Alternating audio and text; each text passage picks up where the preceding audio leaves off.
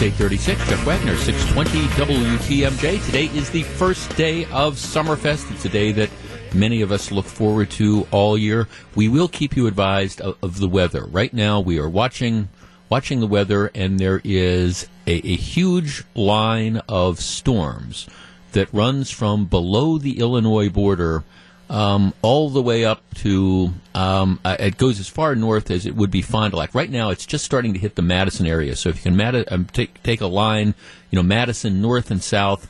Um, I, again, most of it would go all the way down to the state line, and then up as far north as Fond du Lac. And I just it doesn't. There's no red. It doesn't look like it's going to be severe, but it looks like there there's big storms with a bunch of rain moving through. Hopefully, um, if it's going to hit us, it will move through in the next. You'd like to see it move through quickly before Summerfest opens up at noon, so people can go down there and enjoy themselves.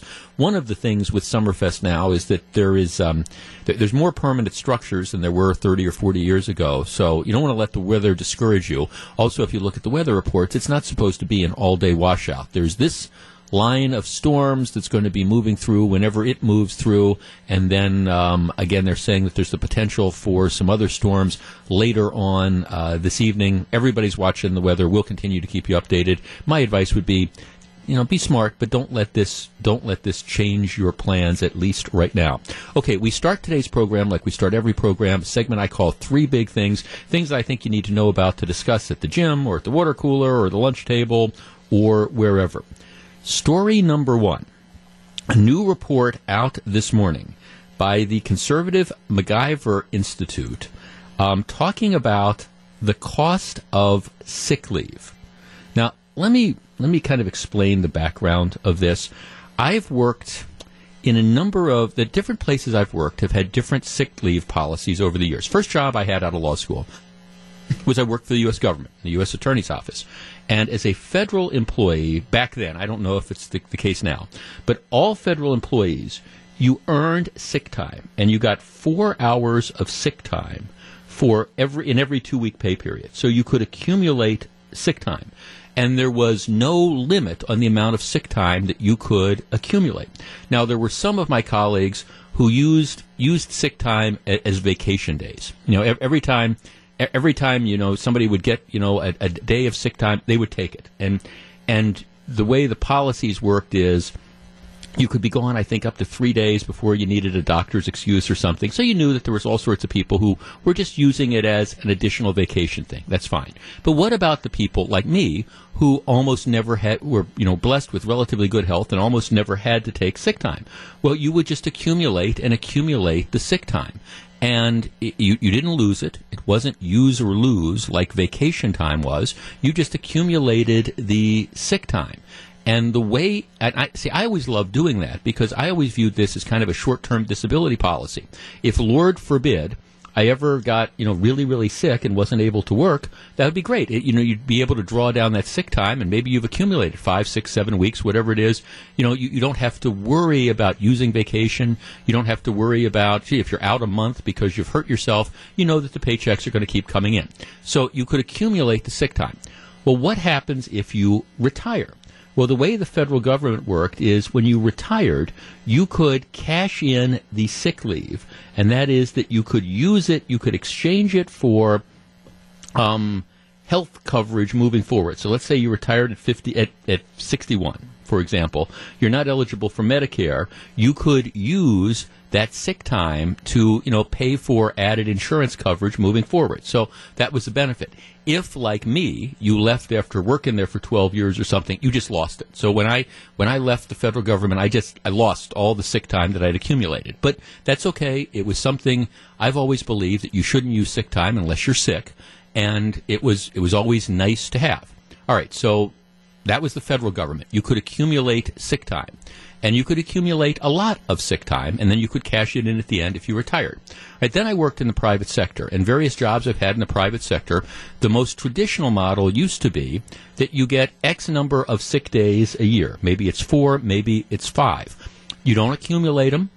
You have to be sick to use them, and they're, they're use or lose. You, you don't they don't carry over. So If you, you know, get sick during the course of the year and you need to take a day or two, it's there. If you need more time than that, you blow through a week, well then, you know, you're, you're into your vacation time. And, and that's how it worked at the law firm I worked at, and that's how it largely was at uh, Journal when I worked there. Now here at Scripps, now that we've taken over WTMJ, um, they, they've gone to the PTO model, the paid time off model. They do not distinguish between sick time and vacation time. I get, based on seniority, X amount of, of hours, days a year. And I don't, and again, they don't, don't know if, if they don't ask if you're sick or not. It's just, it's, it's PTO. It's paid time off and it's it's all use or lose, meaning that none of it carries over. So I get X amount of days, and if I don't use those days, vacation or sick, by the end of the year they're gone. So there's no ongoing obligation that Scripps is going to have to me. You know what? If I don't use the time I have by December 31st, it, it's just gone, and then the clock starts again next year. That, that's the way that's the way it works. But there's no ongoing, like I said, there's no uh, ongoing obligation. Scripps if I decide to try to accumulate vacation or PTO and retire three years from now, Scripps isn't going to owe me money. I mean, because the vacation is, is all gone, other than what I might have in that particular year. All right, here is what the MacIver Institute has found, and I hope you're sitting down. The state of Wisconsin spent over $168 million in 2016 on unused sick time. Last year, state employees who retired converted more than $168 million worth of unused sick leave, which was then used to purchase post retirement health care, according to documents obtained by the MacIver Institute and contained in a study they are releasing this morning. Um, what happens is, and the, the numbers here are staggering, um, the average state worker gets 16.25 sick days a year. 16.25 sick days. I'm not talking about vacation. I'm talking about sick days. The average private sector worker receives seven days a year. For state workers, you can accumulate the sick time. It never goes away. For private sector workers, in almost all cases, you can't carry it over. It's use or lose. You, if you don't use it, it, it's gone, and that's certainly the way, you know, it would be here.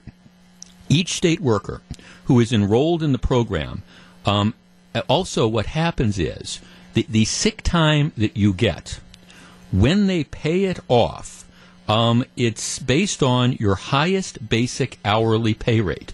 So let us say that you started to accumulate, you went to work for the state when you were 25 years old and you were making, in my example, $10 an hour. Um, you retire when you're 55 years old and you're making $40 an hour. Well, the value of that sick time is calculated at your highest basic rate. $40 an hour instead of the $10 an hour. So um, it's it's an incredible expense. Um, people who have worked for the state for over 15 years, uh, again, are also depending on what program you're in, you might be eligible for a, a match. And MacIver says $168 million. Now, there's a couple politicians who tried to stop this back in 2011, the Act 10 era, and it, it really went nowhere. Part of the problem is the lawmakers, the legislators, they are part of this system.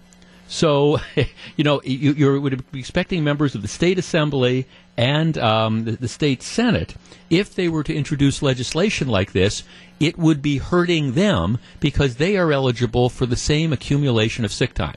414-799-1620. That is the Accunet Mortgage talk and text line. Look, th- this is not a let's bash state workers. It, it, it's not. State workers work hard. They deserve compensation. Having said that, more and more private sector companies, the, the, the, trend in private sector companies is number one, away from sick leave and more towards this paid time off.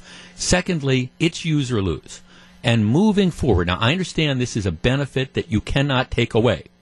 But at the same time, moving forward, I think it is crazy with a capital C to continue to do this, to continue to allow people to accumulate this type of sick time and then keep it for years and years and years, and then pay off sick time that might have been earned at a cost when you're making $10 an hour and pay it off at $40 an hour. 414-799-1620. That is the Accunet Mortgage talk and text line. It is way past time for the state to go to, again, like a PTO system similar to what most of us have to deal with. We discuss next. If you're on the line, please hold on. It's 846. Hey, listen what I say.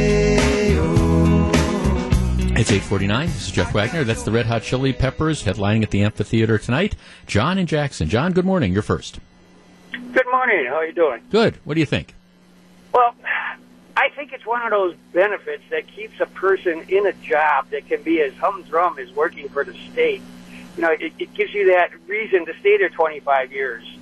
People nowadays think they're going to have eight jobs before they retire when when I went looking for a job, it was always they were trying to entice you to stay there for 30 years. And I don't, I don't, you know, object to it. Um, 168. Well, I mean, well, let me ask you this. I mean, if if if that is so necessary, why is it that the private sector does exactly the opposite? I mean, people people stay in private sector jobs um, typically because I don't know of the way they're compensated or the benefit package or whatever. I mean, what's why why do we need to treat state workers so much differently than the real world treats um, workers? Well, you're, you're talking about, you know, I, I'm sure the state workers that are in, you know, higher positions could go to the private sector. Uh, you know, they'll they'll get more money up front, but they they're not going to get those benefits. Right. So it's kind of a trade-off. You know, you're, you're having a person that's qualified to go out and make more money, but you can't pay them so much, so you're giving them some kind of benefit to keep them around. Well, I guess I, I guess get John. My my problem is th- th- this whole notion that, and again, this is not bashing government workers. It, it it's not intended that, but this idea that gee, we're not going to be able to recruit good workers, we're not going to retain good workers. Um, state workers are compensated, I think, very very fairly, and you know, a lot of times with the perhaps exception of prison guards. But a lot of times when these jobs come open, you got people that are jumping on them because it, it's great benefits and things like this. This idea of, of being able to accumulate sick time, though, to me is absolutely outrageous. $168 million. I, I think, you know, moving forward, do we really, do you really believe that if you had all right, for new employees, if you would change the policy and say for new employees, no more accumulated sick time. It's simply, it's going to be paid time off, PTO, just like they do it in the real world. You're going to get X amount of, you know, time off based on your seniority or whatever. Do you really think that people wouldn't apply for the state jobs? I mean, I just, I guess I just don't buy that. Sue in Cedarburg. Sue, you're on 620 WTMJ. Good morning. Good morning. Um, I think, of course, there, the, uh, sick days are ridiculous because in the private sector, of course, that doesn't happen. But my question is, there's an article in the journal Sentinel where many um, state workers are leaving for the private sector for better opportunities or whatever. So um, I guess that that confuses me. Why would they want to leave such a good deal? Well, I mean, I think that maybe they want to. Maybe thanks. For, maybe maybe there's more possibility for promotion and advancement. Maybe maybe you just get tired of doing what you're doing. I left the federal government after 11 or 12 years just because I was ready I didn't want to do that for all my life. I loved the job. I still love that, that job. It was a great job, but I didn't want to do it for all my life. There's all sorts of reasons why people leave, and I don't think that's necessarily a, a bad thing that you have some people deciding to, you know, be mobile. I mean, the idea that you start at some place when you're 25 years old, and that means, or 22 years old, that means that, you know, you want to stay there till you're 65 or 60 or whatever the retirement age is. I, I don't, that's just not the way of the real world. People move around all, all the time.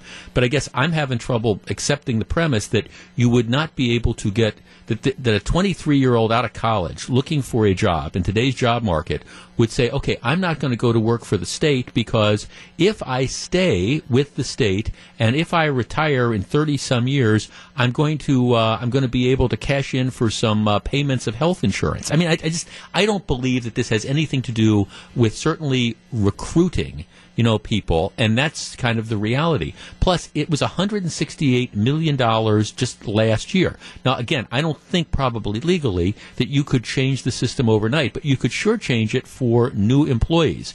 And um, again, somebody's making the point that this is full-time employees. It doesn't apply to limited-term employees. That's part-time state workers. No, but this is a benefit you give to full-time employees. It is a benefit that I think is probably unique to government service, and it is a benefit that is costing an absolute and total fortune.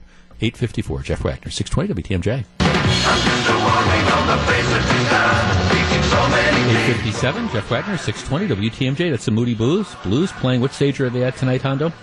They're at the BMO Harris Pavilion. My prom. My prom. Back in the day. Jane's looking at me. It was the Moody Blue. It was it was based on. See, we I went to Nicolet. It was the Nicolet Knights, and it was like Knights K N I G H T S Knights in white satin. Get it?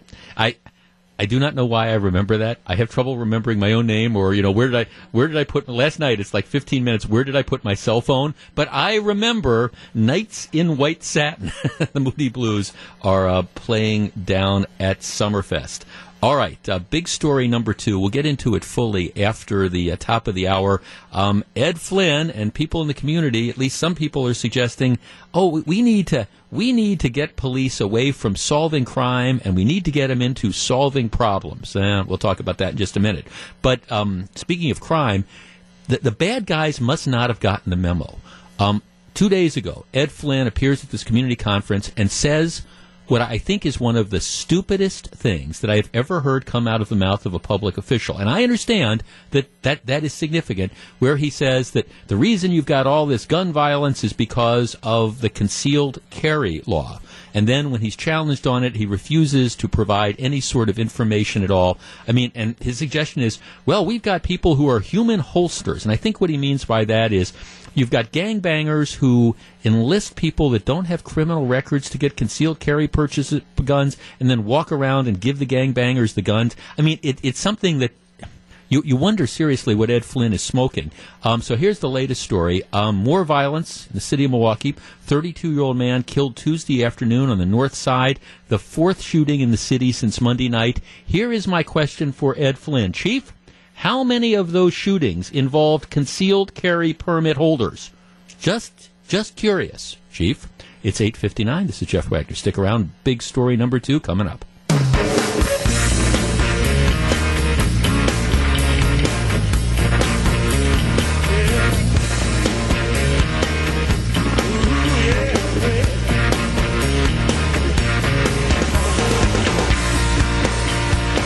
It's 908, Jeff Wagner, 620 WTMJ once again. The first day of Summerfest. Go on down, enjoy yourself. All right, as I said before the break, um, earlier this week, um, Ed Flynn, the chief of Milwaukee, came out with what I, I, honestly believe is one of the stupidest statements I've ever heard, certainly from somebody in law enforcement, but maybe in general, where he talks about how, in his opinion, the rash of violence is, due to concealed carry permit holders. I mean, seriously. And then when he's challenged on it, it's well, and, and this is what this is what guys like Flynn do. They uh, well, you you know, I'm prohibited by law from talking about you know, any concealed carry permit holders committed a crime. Well, okay, well that might might or might not be the case. But if somebody who's con- who's got a concealed carry permit is charged with a crime, that is going to end up coming out. And I would challenge the chief to provide statistics backing this up and get since uh, since Monday, there have been four shootings in Milwaukee, um, including one a 32 year old man who was killed Tuesday afternoon.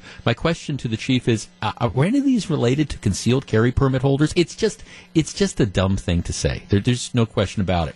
But there was this at the same time that the chief is talking about this, he's at one of these touchy feely, let's sit around and, and sing kumbaya conferences, um, you know, held in Milwaukee. It was put together by two dozen local civil rights, advocacy, faith, and service organizations. In other words, you know, these, these are groups that, that, that this traditional way of the cops catching the bad guys, the DA prosecuting the bad guys, the judges putting the bad guys in prison.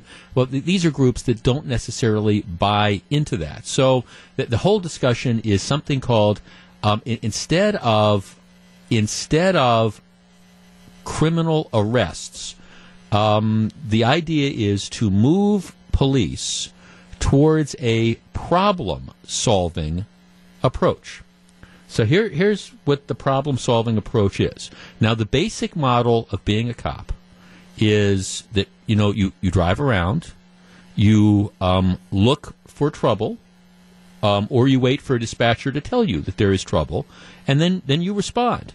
Then you make, you respond, you catch the bad guy, you arrest the bad guy, and theoretically you put him in jail. That's the traditional way. Now there are things like that I'm a big proponent of, like um, like the broken windows theory, which says that you don't ignore the little things because little things become big things. Now in Milwaukee, we ignore little things. You know, you can drive past a police officer at 80 miles an hour, and the police officer will not chase you because of Ed Flynn's policy. Now, I, I would argue that that's not necessarily a, a, little thing, but that's kind of the policy. Run from the cops, that's okay. We're going to let you go unless we have evidence to believe that you've committed some sort of violent crime. To me, that's the complete antithesis, the opposite of, of a broken windows policy. But that's what we have here in Milwaukee. It's like, okay, wait till there's a call, go answer it, try to solve the crime, try to arrest the bad guy. That is traditional policing, and I think that's what cops do and should be doing. Now, I also think that the police can have a deterrent effect. If you say, hey, you know, we're going to identify some of the high crime areas in the city, and we're going to have saturation patrols. We're going to put lots of cops into these areas during the high crime times. During the summer, you know, we're going to flood the streets with police because we want to send the message that you're not going to be able to get away with anything. Somebody is perhaps less likely to pull out a gun and shoot somebody in argument if you know that there's a police officer down the corner. I am a big proponent of, again, the saturation type of policing. We don't do that as much as we should in Milwaukee because there is just a shortage of cops. That's an unfortunate thing a- as well. But but that's not the solution that this group is coming up with. It is it's problem solving. Um, here's what they say we should be doing. They call it focused deterrence. This is the way the Journal Sentinel describes it. Focused deterrence traditionally has involved identifying prolific offenders. All right, let's find out now, who are the gangbangers, who are the drug dealers in the area. And instead of prosecuting them necessarily for the crimes they have committed, let's call them in. We will have the police host a call in. And by call in meaning that they bring them in to, you know, a room. And then what we do is we give them community support and offer them resources to turn their lives around. They are told, often as a group, that they have the attention of law enforcement, like like the various arrests that they've had haven't gotten that attention before. We are in law enforcement. We are looking at you, and you will face serious consequences if you are arrested again. In other words, all right, now you are on triple secret probation, so don't do it again. All right, 414 799 1620. That is the Accunet Mortgage Talk and Text line. Now, look, I guess I don't have a problem if you want to try to round up the biggest offenders in a given community and, and, drag them in and try to scare them straight. I, I, guess if you want to do that. Now, my guess is a lot of the offenders that you're going to round up are probably going to have outstanding warrants for them anyway, so I, I'm all in favor of these roundups. And if you want to try to talk tough to them, that's okay. But can, can we have a real world check here? I mean, if you've got somebody that is a gangster or a gangbanger or a prolific dope, dope dealer or a hardcore car thief who has been arrested time after time and really never had any significant consequences. Do you seriously believe that bringing them into a room and then telling them, hey, we're going to try to offer you support so you stop dealing drugs or you stop, I don't know, robbing people or you stop stealing cars. We're going to offer you community support. Does anybody seriously believe that that is going to work long term? 414 799 1620. That is the Accunet Mortgage talk and text line. I mean, I'm talking about big picture, long term. Now, if, if you want to have the police be officer friendly and go out and try to do some of the scared straight things with some kids, I, I'm all in favor of that as long as you're willing to follow this up. But but really, is this is this problem solving? Is this the solution to long term crime problems? I just don't think so. 414 799 1620. That's the Accunet Mortgage talk and text line. Wouldn't we be much better in just simply when we catch the prolific offenders? arresting them and sending them to jail for at least a period of time? 414 799 1620. We discuss next. If you're on the line, please hold on. It's 915. This is Jeff Wagner.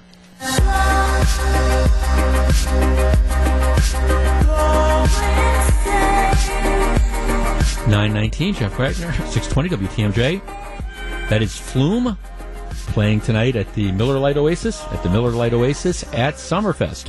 Ryan Braun returned to the lineup last night for the Brewers. Tonight, Braun and the Brewers are back at it again in Cincinnati against the Reds. They are still in first place by a game. The Cubs lost uh, last night to the Washington Nationals. Our game day coverage gets underway at 5:35, sponsored by Catholic Financial Life. You know, it is amazing. I mean, the Brewers um, are kind of treading water right now, but there's still a game ahead. I mean, the division everybody keeps waiting for somebody to get hot, but uh, presumably the Cubs. But so far, they're just kind of treading water. You wonder if the Brewers could. The Brewers could get hot, go on a win streak, you know, run off seven or eight games in a row. You wonder whether they could put some distance. That's, uh, but you got to start winning, and they uh, play Cincinnati tonight again. Again, our game day coverage five thirty-five in the afternoon.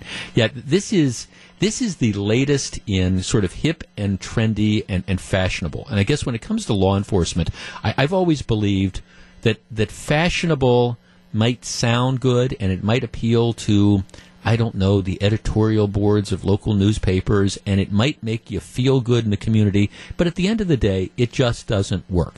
Now, I understand if you've got a bunch of hardcore offenders and you want to whistle them in and you want to say, hey, we know you are hardcore offenders. We know you're drug dealers. We know you're car thieves or whatever. And you want to threaten them. Oh, okay, well, all right, I don't have a problem with that necessarily. Or you want to offer them resources. Gee, Mr. Drug Dealer, what could we do to get you to stop selling heroin out of the drug house? Well, I guess my question would be if you know the person is a drug dealer, or you know that they're, they are a car thief, or you know that they are an armed robber, why don't we, I don't know, prosecute them for the crimes that they are committing? But you know we don't we don't want to do that. We don't want to send too many people off to prison. So we whistle them in and we say, okay, we're going to give you a chance to kind of turn your life around and and here. But this this is the last chance. This is the last chance you're getting. Now, chances are most of these people that you bring in that qualify as prolific offenders have been through the system on multiple occasions and have never learned that there are consequences for anything to begin with. So, will this work? Well, I I doubt any significance to this, but nevertheless, I'm not opposed to trying it. But you don't want to do this as a substitute for good old fashioned law enforcement and good old fashioned aggressive, let's get the bad guys off the streets. Maybe with the youngest offenders, maybe you can do this, but really, the, the, the hardcore car thieves, carjackers, criminals, felons with guns, those type of things, bringing them in and singing kumbaya, you know, good luck. All right. Big story number three the state budget impasse continues. The hope was that we would have a budget by this Friday. We should have a budget by this Friday because when you have hangups on the budget, typically it is because you have a divided legislature. Maybe you have a Democratic Senate a Republican assembly and a Democratic governor or whatever, and, and just ideologically you don't have an agreement. All right? Maybe that's it. That's not what we have in Wisconsin right now. You have an overwhelming Republican majority in the state assembly. You have a working Republican majority in the state Senate, and you have a very, very powerful Republican governor. There is no reason at all that we should not have had a budget by now. And the truth of the matter is, it is an embarrassment that we have it. It makes the Republicans look bad. It makes them look foolish. And I'm very disappointed that, you know, people, including many people who I like and I've worked to try to get elected, are making themselves look foolish. This budget should have been done, well, should have been done weeks ago. And apparently, we're not even any closer to this with the impasse. So, where is the problem with the budget? Well, you start at the state assembly. The governor and the state senate. The governor has been very clear that he is not going to be in, he is not raising taxes. And, and the governor, very, very powerful governor. He's been through all sorts of battles. He has made it very clear that he is not going to raise taxes. His position is Republicans do not get sent to Madison to raise taxes, and he's not going to raise taxes. He's not going to raise the gas tax. He's not going to sign off on anything like that. The state Senate is with the governor. They say, hey, we're not going to raise taxes, period. It is not going to happen. You have leadership. And I don't know that leadership necessarily, based on what I'm being told, reflects the opinions of the majority of the members. But leadership in the state assembly has decided no, we, we want to raise taxes. And particularly with the road fund, we want to explore ideas of raising the gas tax or coming up with some of these Rube Goldberg schemes where we might lower the gas tax, but we apply the state sales tax to it. They want to raise taxes. All right, Scott Walker has made it clear that he's not going to sign off on any budget that raises taxes. I think the majority of the state of Wisconsin is with him. The state Senate is with him. And yet you have the Republicans in the Assembly, and I don't know whether this is because leadership members of leadership look in the mirror and see themselves as the next governor and think they want to, I don't know, appease the road builders lobby or other parts of the transportation lobby. I, I don't know if it's that. I, I, don't know if it's they generally think that, okay, well, we shouldn't do borrowing. We need to raise taxes because the governor's solution is borrowing. And as I've always argued, borrowing in and of itself isn't necessarily bad. N- almost nobody would own a house if you didn't take out a mortgage. The question becomes when is bar- borrowing excessive? But in this particular case, the governor says, okay, for the time being, I, I want to borrow to continue to keep road funds um, moving. State legislature says, no, no, we want to, know, we, we want to, uh, we want to raise taxes to do that. And we're not going to cooperate unless you agree to raise taxes. This is a losing proposition politically for Republicans in the state legislature, and it's a losing proposition in general for Republicans in the state because the governor has already said it is going to be a non starter. So, I mean, we should have had a budget done weeks ago, I firmly believe. We certainly should have had it done by Friday, and now they're not even going to meet on this because you've got some leaders in the assembly that have decided to essentially dig in their heels and say, unless you let us raise taxes, we're not going to give you a budget. That is absurd. And here's what needs to happen there needs to be a revolt among rank and file assembly members. Jim Ott, John Jagler, the list goes on, but those are just two. Um, look, you, you need to stand up to your leadership and you need to say, we're not going to walk off this cliff with you because you know you want to get money from the road builders or one or two of you might look in the mirror like I say and see that you're going to be the next governor. No, we're we're not going to do this. This is not the time to raise taxes. We've got a governor who says he's not going to raise taxes. So why keep banging your head against this particular brick wall? Vote for the budget, go along with the governor's plan, and then move on. And this isn't going to happen until more and more rank and file voter, more rank and file Republican legislators hear from their constituents and decide, you know, we were not sent here to Madison to raise our taxes. And there needs to be a bit of a revolt to get the attention of assembly leadership who is not listening and who is embarrassing themselves and unfortunately the Republican Party. It's 927. This is Jeff Wagner. That's big thing number three. Budget still is not getting done. Give me a break. Make dimes and dimes make dollars. Dollars buy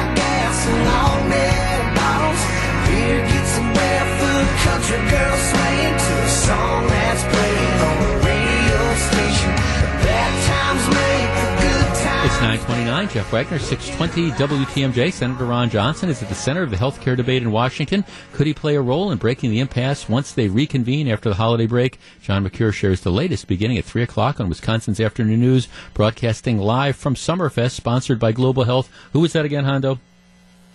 Frankie Ballard? Ballard. U.S. Cellular Connection. Summerfest this evening. And uh, Scaffidi and Billstadt are on the Summerfest grounds, noon until 3. John Mercure, Wisconsin's Afternoon News. They're from 3 to 6. And then uh, when we have Sports Central broadcast, they'll be down there as well. So check that all out. Coming up in just a couple minutes, Walmart says it's not their fault.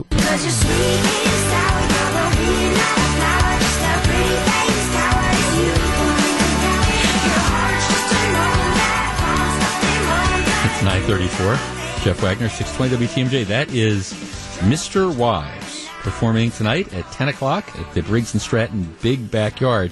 Now, if I was down at Summerfest this afternoon, which I'm, I'm not going to have a chance to be because I've got stuff I have to do this afternoon, but a show that I would catch, U.S. Cellular Connection Stage, 2 o'clock this afternoon, the Havana Ducks are playing. Now, the Havana Ducks well known in this area used to be Pork and the Havana Ducks.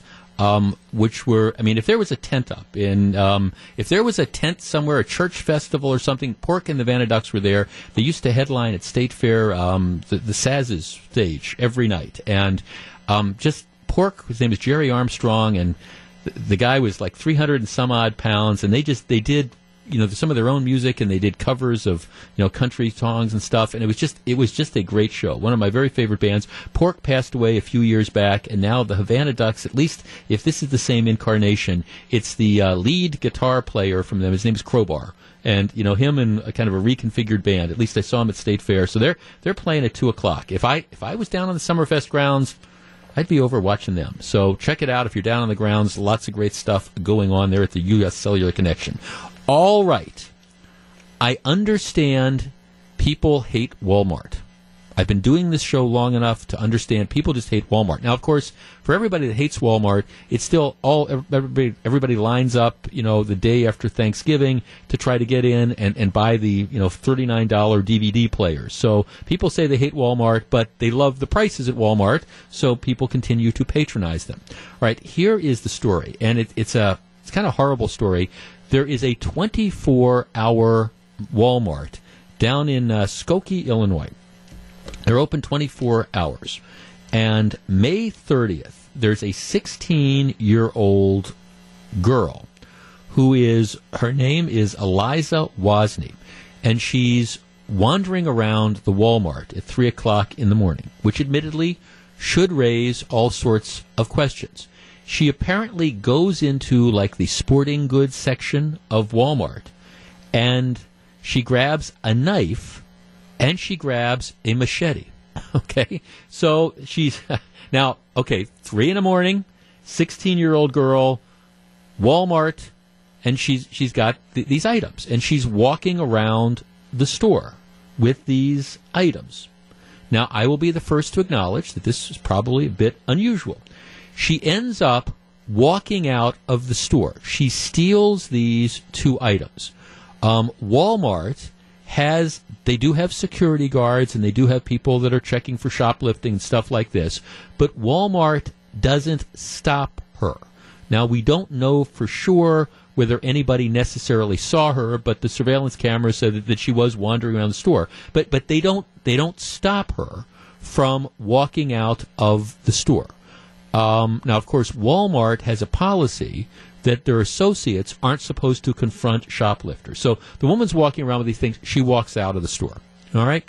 And we've all heard about the stories where sometimes you, you know, there's questions about, gee, what happens when the shoplifter gets violent and things like that, you know, and associates end up losing their jobs because they confronted it. But in any event, woman's walking around. She's a 16 year old. She's walking around. It's 3 o'clock in the morning. She's got a machete. She's got a knife. She walks out of the store with them she calls she calls an Uber driver. You know, so she's got the Uber app. She calls an Uber driver, and a, a driver shows up at the store at three o'clock in the morning. Um, the Uber driver, his name is, is Grant Nelson. The girl gets into his car, and in a matter of moments, attacks him. He's a 34 year old guy. She attacks him with the machete and the knife, and um, ends up ends up doing very severe damage. He's trying to fight it off as she's attacking him. Nobody knows why she attacked him. I mean, there, there's no motive. This wasn't like, you know, she was stalking him. She just, he happened to be the guy that responded to her request for a car. He's ultimately able to get out of his car. He runs to a nearby condo building. He's pressing door buzzers, pleading for help. Um, he dies as a result of, of his wounds the 16 year old that stabbed him, she runs off. She ends up getting caught. All right, so that's that's the background of the story. But she attacked him with the machete and the knife that she stole from Walmart. Walmart is now being sued by relatives of the murdered Uber driver.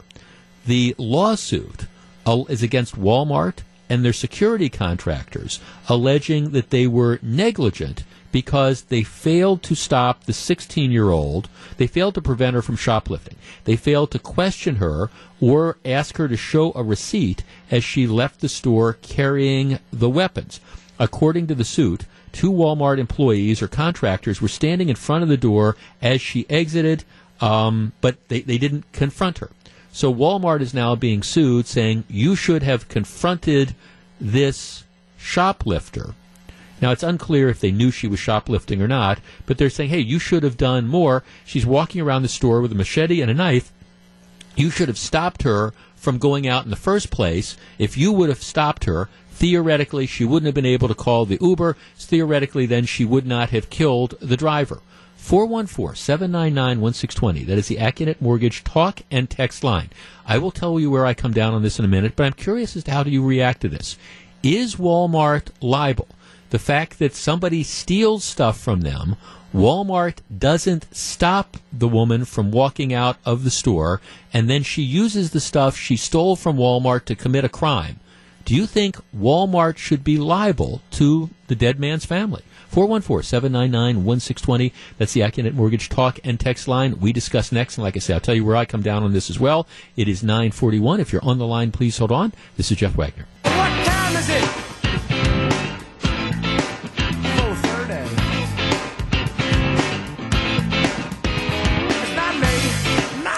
945, Jeff Wagner, 620 WTMJ. Um, those are the Spin Doctors. They are performing this evening at Summerfest as well, 10 o'clock, Uline Warehouse. A number of people are asking if I, you know, are you going down to Summerfest? I am. I'm going to go, um, I'm going to go with my brother and my goddaughter, who's also my niece. We're going to see Zac Brown on Saturday night. And, uh, my girlfriend and I are going to go see, uh, we're just going to wander around Summerfest Thursday afternoon. So that next, not tomorrow, but the, the following Thursday. So those are, those are two of the times. Maybe I'll try to get down there one more time as well. But those, I'm, yeah, I'm, I, I love Summerfest. I, I love Summerfest. Uh, and now I, I do admit, as I get older, uh, I just I have less tolerance for crowds, and so I tend to go a little bit earlier and get out of there earlier. Although, again, Zac Brown on Saturday night will always be a good show, so I'm going to go. So you should as well. All right, four one four seven nine nine one six twenty. That's the Accunet Mortgage talk and text line. This is the latest lawsuit has been filed against Walmart. I, I know that people you know don't like Walmart. I, I get that, but at the same time, that doesn't necessarily mean that the suits are correct. You have you have a 16 year old girl, 3 o'clock in the morning. She's wandering around this all night Walmart store. She grabs a machete and a knife, presumably out of the sporting goods thing. She's wandering around the store. She steals them. And the lawsuit alleges that she walked out, she walked past like an employee and a security person. They didn't stop her, they didn't confront her, don't know if they knew she was shoplifting or not. She calls an Uber driver, gets picked up, and then she attacks and ultimately kills the driver with the stuff she's stolen. Um, now the family is suing Walmart. 414-799-1620. That's the Accunet Mortgage Talk and Text line. Feel free to agree, disagree with me on this one. I feel very bad for the Uber driver, but I, I just, I don't think this is a basis to sue Walmart. The woman in question committed, uh, committed a crime. She stole goods for them. You can argue that maybe their loss prevention theory should have been better. Maybe they should have been more aggressive in doing this. But this idea that they had to stop her and that they are then responsible for everything she does afterwards, I, I just I think that is going too far on our text line, uh, somebody writes, if the 16 year old had stolen the knife and used it a month later to commit the same crime, would this still be a, a, lawsuit? I mean, I think that's a that's a very very fair question. I mean, what what if there wasn't what if there wasn't a time gap? Same sort of situation. She shoplifts the thing for whatever reason. Walmart lets her go. They don't want to get involved in a confrontation. They're they're not sure they have enough evidence to stop her. Whatever. She steals the stuff. She gets away with this, and then a month later she uses it. Would you be allowed to sue? 414-799-1620. That's the Accunet Mortgage Talk and Text line. Again, I know people don't like Walmart, but this isn't this isn't their fault. Walmart is a victim as well. Walmart is victimized because the woman stole stuff from them.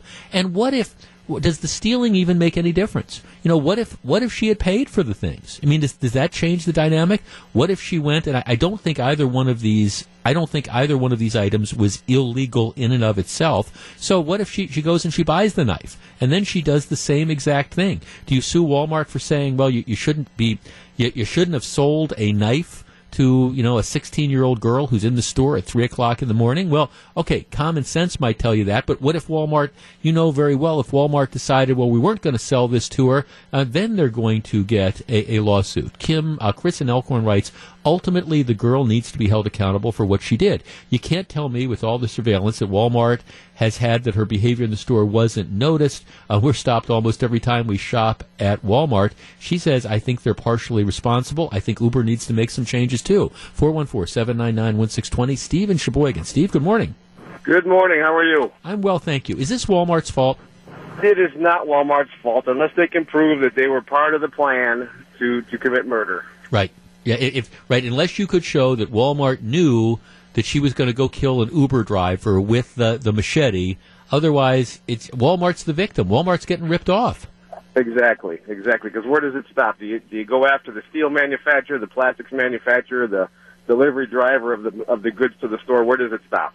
Well, it, well, exactly. I mean, thanks for the call. I appreciate it. See, that that's the concern. I mean, it, it is. I mean, here's Randy sends me a text. He says, "All right, um, what if I steal a car?"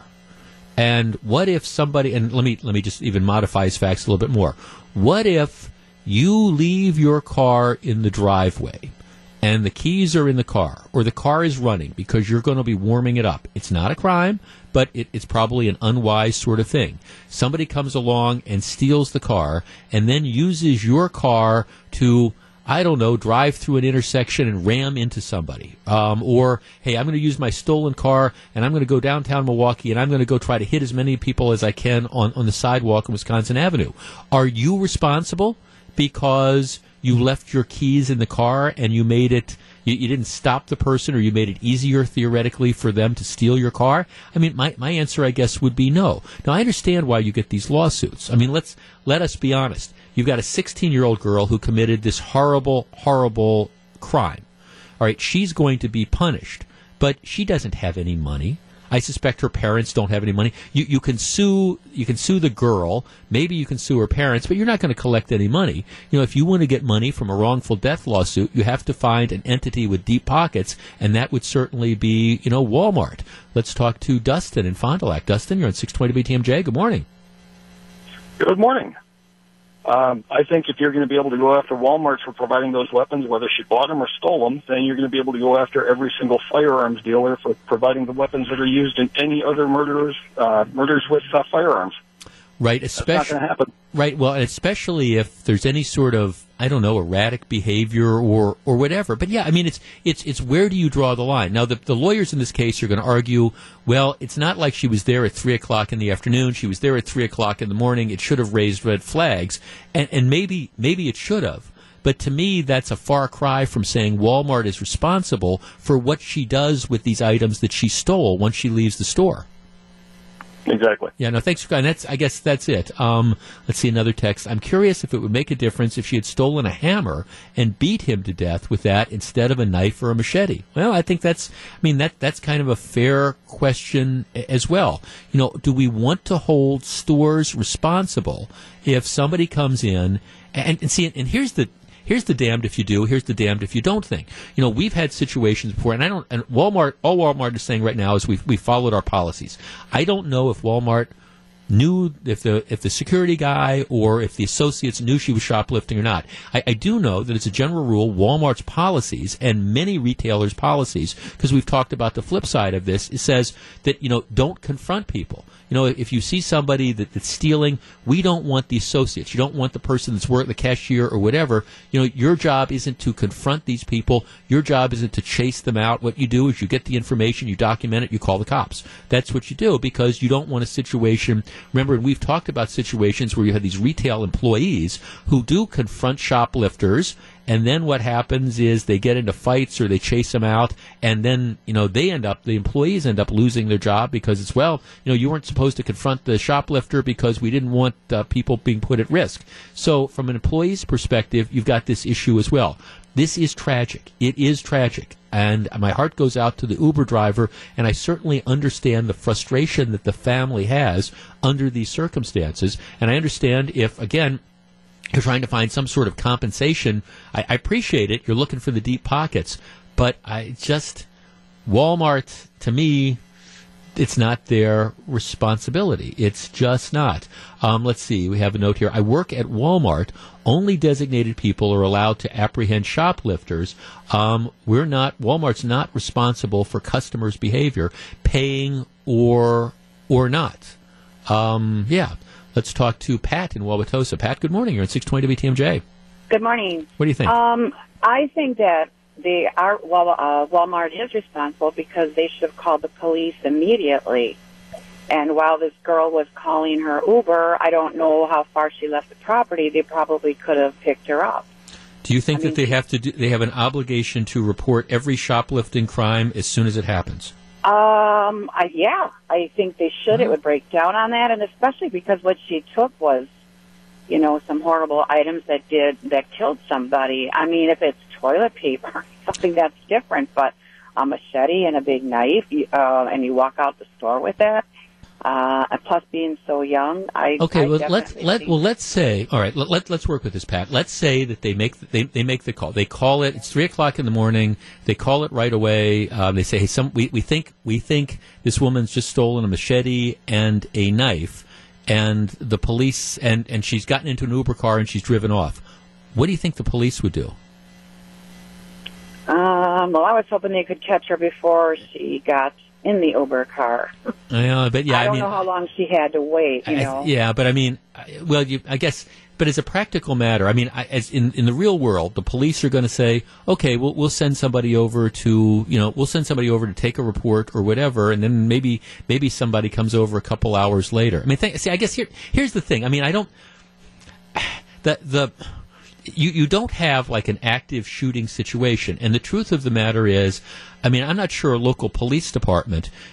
You, you, get a call at three o'clock in the morning that somebody shoplifted something. I, I doubt, I doubt that they're going to say, okay, we're going to drop everything and we're going to run over, we're going to run over there. Now you say somebody shoplifted a knife, you know, maybe they'll come over more quickly, but I, I just, I don't, I guess I don't think the company has a responsibility every time there is a shoplifting situation to call the police. Matter of fact, I will tell you there are there are stores in the Milwaukee area and there are shopping centers in the Milwaukee area that discourage patr- that discourage stores from calling the police and reporting shoplifting because they don't want the, the shopping center to get the reputation that there's a lot of theft going around. So, I mean, I guess I don't know that it's the burden of the store to to immediately call the cops.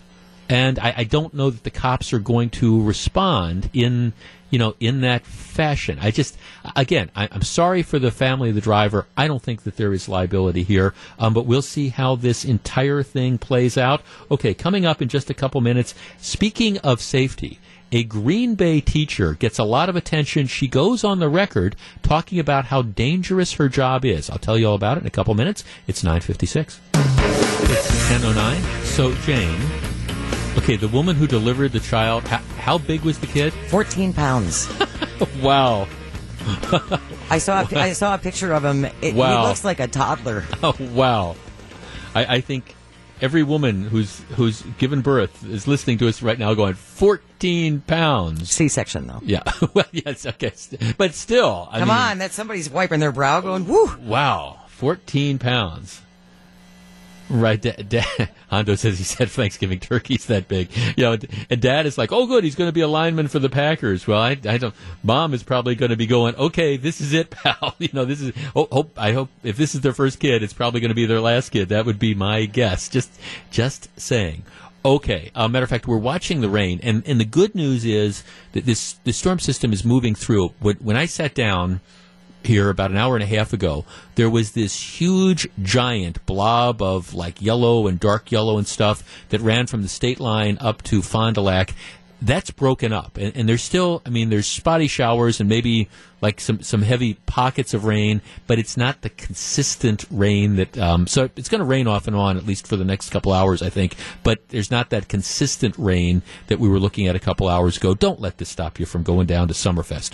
All right, this this story got my attention because I, I think, I mean, the, the question is, is the person who's raising these complaints a complainer, a whiner who is overstating the case, or is is this something that's based in fact and really needs to be addressed? Um, here's the deal: um, the woman is uh, a her name is Kirsten Westcott, and um, earlier this month. She announced her resignation. She was a, a middle school teacher at Washington Middle School in Green Bay uh, east side of Green Bay. School's been around forever. This is middle school, sixth, seventh, and eighth grade. Okay, so we're talking we're talking middle school. We're not talking high school. We're talking middle school. So she shows up in front of the, the Board of Education and she, she gives this testimony and the, the testimony's gone viral. I hate that phrase because it's a cliche, but it's gone viral on, on YouTube. Um, a recording of her announcement was there. She told the Board of Education that she's worked in the district for 12 years. She said she's been at Washington Middle School um, for for nine, and then she explained why why she quit. Um, she says, "I fear for my safety every day. I am equally afraid for the safety of my colleagues, and most importantly, my students. We are in danger every day when we show up to our school."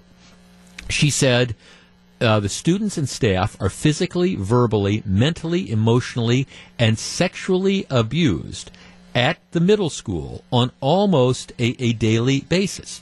And then she goes on to talk about, you know, some of the circumstances and some of the stuff that happened. For example, she tells the uh, school board, um, we've been in a, this school has been in a downward spiral for a long time, but it's been deteriorating rapidly over the past five years and extremely rapidly during this school year. Um, she says um, just just a couple weeks ago, a teacher was taken away in an ambulance with a head wound when the teacher tried to break up fighting between students. She said there was another case where a student um, inappropriately touched himself in front of others. She said she had two kids that were uh, simulating simulating sex acts. Um, she had a list that she apparently shared. She said, just in a two day period of time, I have a list of vulgar words that have been said to employees in just two days of school. Again, she says people are getting injured more than ever. During the month of May alone, one teacher sent away in an ambulance with a bleeding head wound caused by a fight. Um, students held down another student so they could steal his shoes and more. She got emotional talking about how one teacher throws up every Sunday night, dreading the school week, and says teachers are suffering from PTSD. Uh, the response of the school board has been, well, we really didn't know about this. Um, this is, you know, we, we weren't we weren't aware of this. We wish we wish she would have talked to us beforehand. Um, we, we did become sort of aware of concerns um, like in the spring, and we, we had a meeting with the staff, and we sent a district administrator over. Um, so, so we're going to address it, and the school board again sends out a note to the parents saying, "Well, we understand what's going on here, but but there's nothing. Don't worry, don't worry. We're on top of it." 414 799 1620. That is the Accunet Mortgage talk and text line.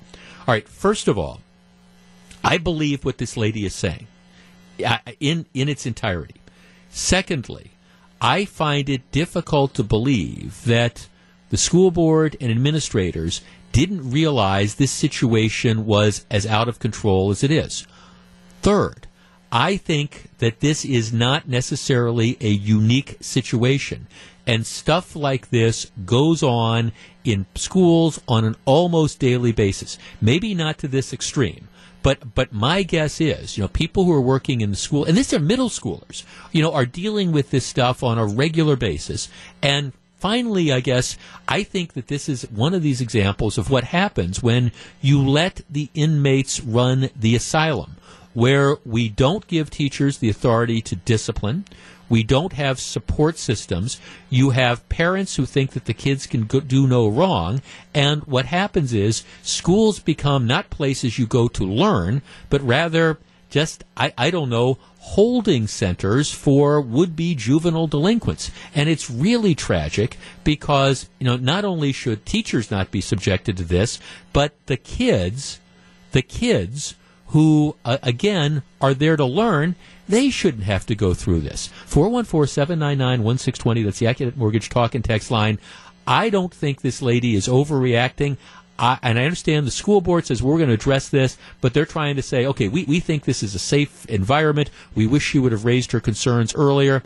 I don't know. My guess is, my guess is they knew this was going on for quite a while, and they just kind of hoped this issue would be go, would go away. Now it hasn't because one of the employees has decided to go public. Zach in Milwaukee. Zach, you're on 620 WTMJ. Good morning.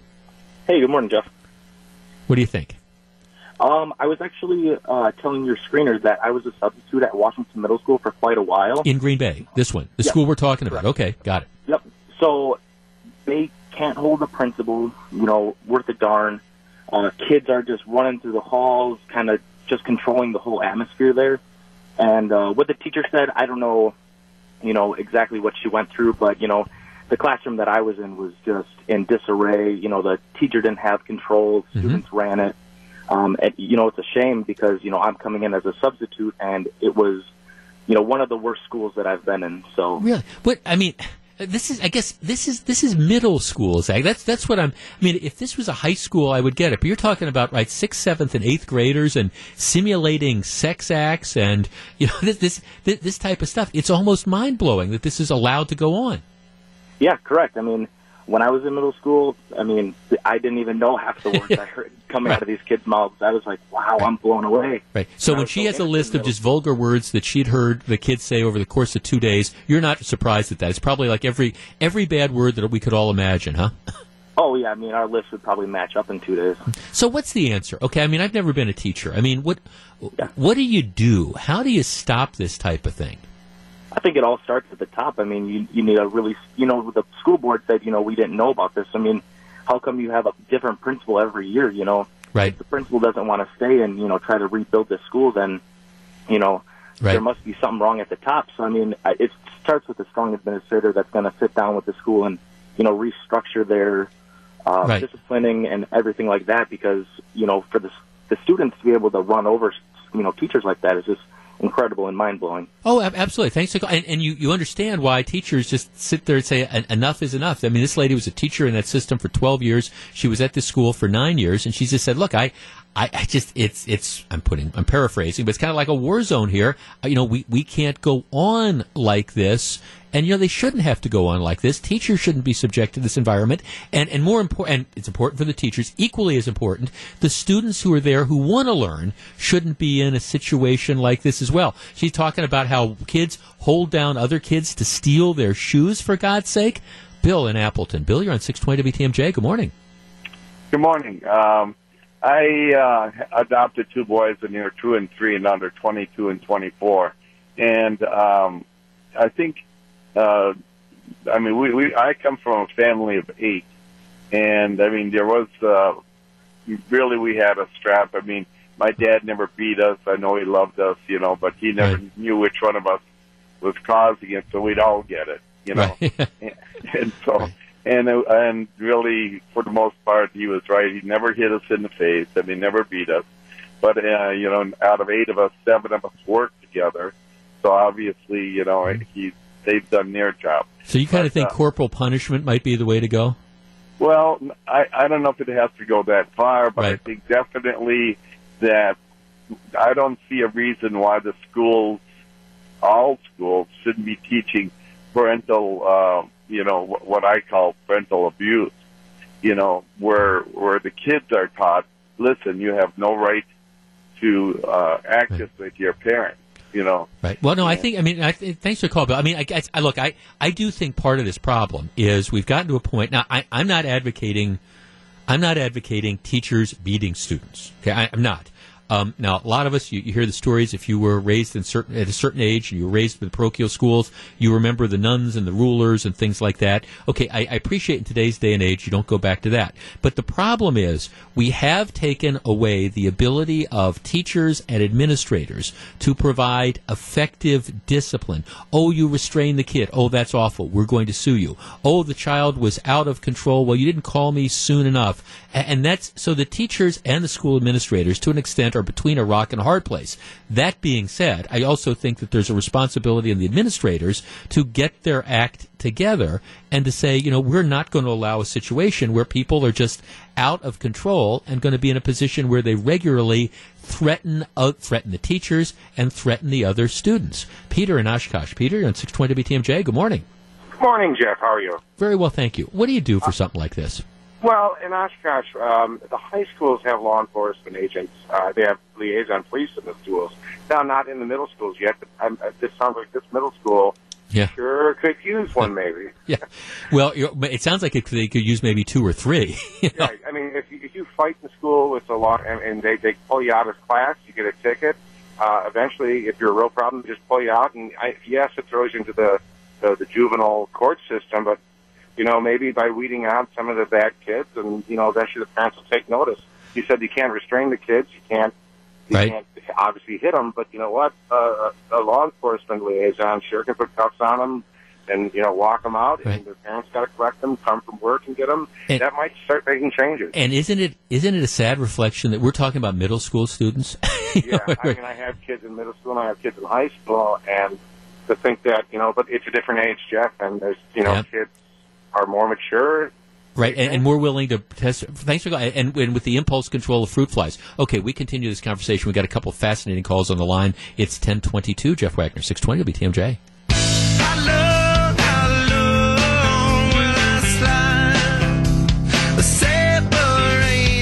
Ten twenty four. Jeff Wagner, six twenty. WTMJ. This is the Red Hot Chili Peppers. They're playing tonight at Summerfest. Joan in Milwaukee. Joan, good morning. Oh yes, hi. Hi, Joan. Um, hi. I'm just calling um, in regards to uh, your topic. Right. And you said maybe if this was at the high school, you're just. Um, I, I'm amazed that it's at the middle school that- level. Yeah, right. Well, I was an elementary school teacher, and am an elementary school teacher, and I tell you, it's in the elementary school also. 28 years of teaching. This was the worst class I've ever had, and the things that went on in my classroom would you would be a, um, So elementary school. So we're talking about Elementary. kindergarten through through fifth grade, essentially, or sixth grade. Yeah. well, basically fourth grade and fifth grade. Okay. Um, I mean, there were things that happened in my classroom this year. You, you, I mean, fourth grade, there were so many sexual connotations in my classroom between language and actions. And I've always prided myself on my classroom management skills. And this year, there were days where I felt like, what else can I do? What else can I do? I've done everything I can do. Wow. Um, disrespect, talking back, temper tantrums, walking out of the classroom, so much anger, um, stealing going on. And, and we're uh, talking to elementary school. Elementary school. we're talking about. fourth wow. grade, nine and ten years old. I mean, to the point, and as you said about those who are there, who are ready to learn and Right. prepared. I told my principal this year that I'm not making the progress I could be making because I can't get through a single lesson without some kind of interruption going on in the classroom. And like I say, I usually do pretty well with classroom Right. management. And this year, and, and the teacher who's getting sick on Sunday nights, I can understand that completely because there are days where I'd be almost in tears saying I can't come back tomorrow. Huh. So what's the answer? I mean, I, I understand that's a big question. I mean, if, if you were if you were problem- queen, part- yeah, well, part of the problem is in our- my district, um, administration, those at our central office are telling principals do not suspend students, right? and that takes away a bit of leverage because if we want something to change, we need to inconvenience the parent, and if we don't inconvenience the parent, we're not going to see change. And, okay, so why why are we saying why are they saying don't suspend students because they don't want to it make looks it, bad? it's going to look bad. Okay. It's going to look at this way. This way, our superintendent can say, "Hey, look at since I took over three years ago, our suspension rate has dropped drastically." that's really that's it's the, true. the behavior is getting worse, but we're not suspending as many people. Wow. No, no. and I and I said this year for the first time too. It seems that the principal finds it easier to discipline staff than they do students. So they will point out anything about us, you know, this principal may not like. But when it comes to students, Wow. How, they don't. They, the, I mean, I had a parent who wanted a student disciplined because of something she did at home, wanted her kept in at recess, and and the principal allowed it. Jeez. Um, how many years did you, I'm sorry, Joan, you said at the beginning, how many years did you say you've been teaching? How many? Twenty-eight. 28. 28. Yes. Wow. And I, I just retired. Just It's one of these kind I of like. uh, retired. I I told my husband I can't go back and do this another year, Hmm. and I can't, so I retired. so when you hear this story, you, you're, you, you, you understand exactly what this lady is talking about, and you, you've oh, lived it. completely, completely, and that doesn't surprise me at all at the middle school because, like I say, I see a lot of this at the elementary school. I see a lot of anger, um, Right. disrespect, and the sexual connotations this year. I've never seen it like that before. Thanks for the call, Joan, and enjoy your retirement. I, you know, the most telling thing about what Joan said is not only just confirming the story, but the whole idea that um, we, we don't want to suspend kids because it's going to hurt our numbers. It's going to make us look bad. We want to claim that hey, we're we're reducing the number of suspensions. The kids are out of control. The behavior is getting worse. It's a more dangerous situation, but our suspensions are down. And my guess is that's something that's driving this as well. It's 1028. This is Jeff Wagner.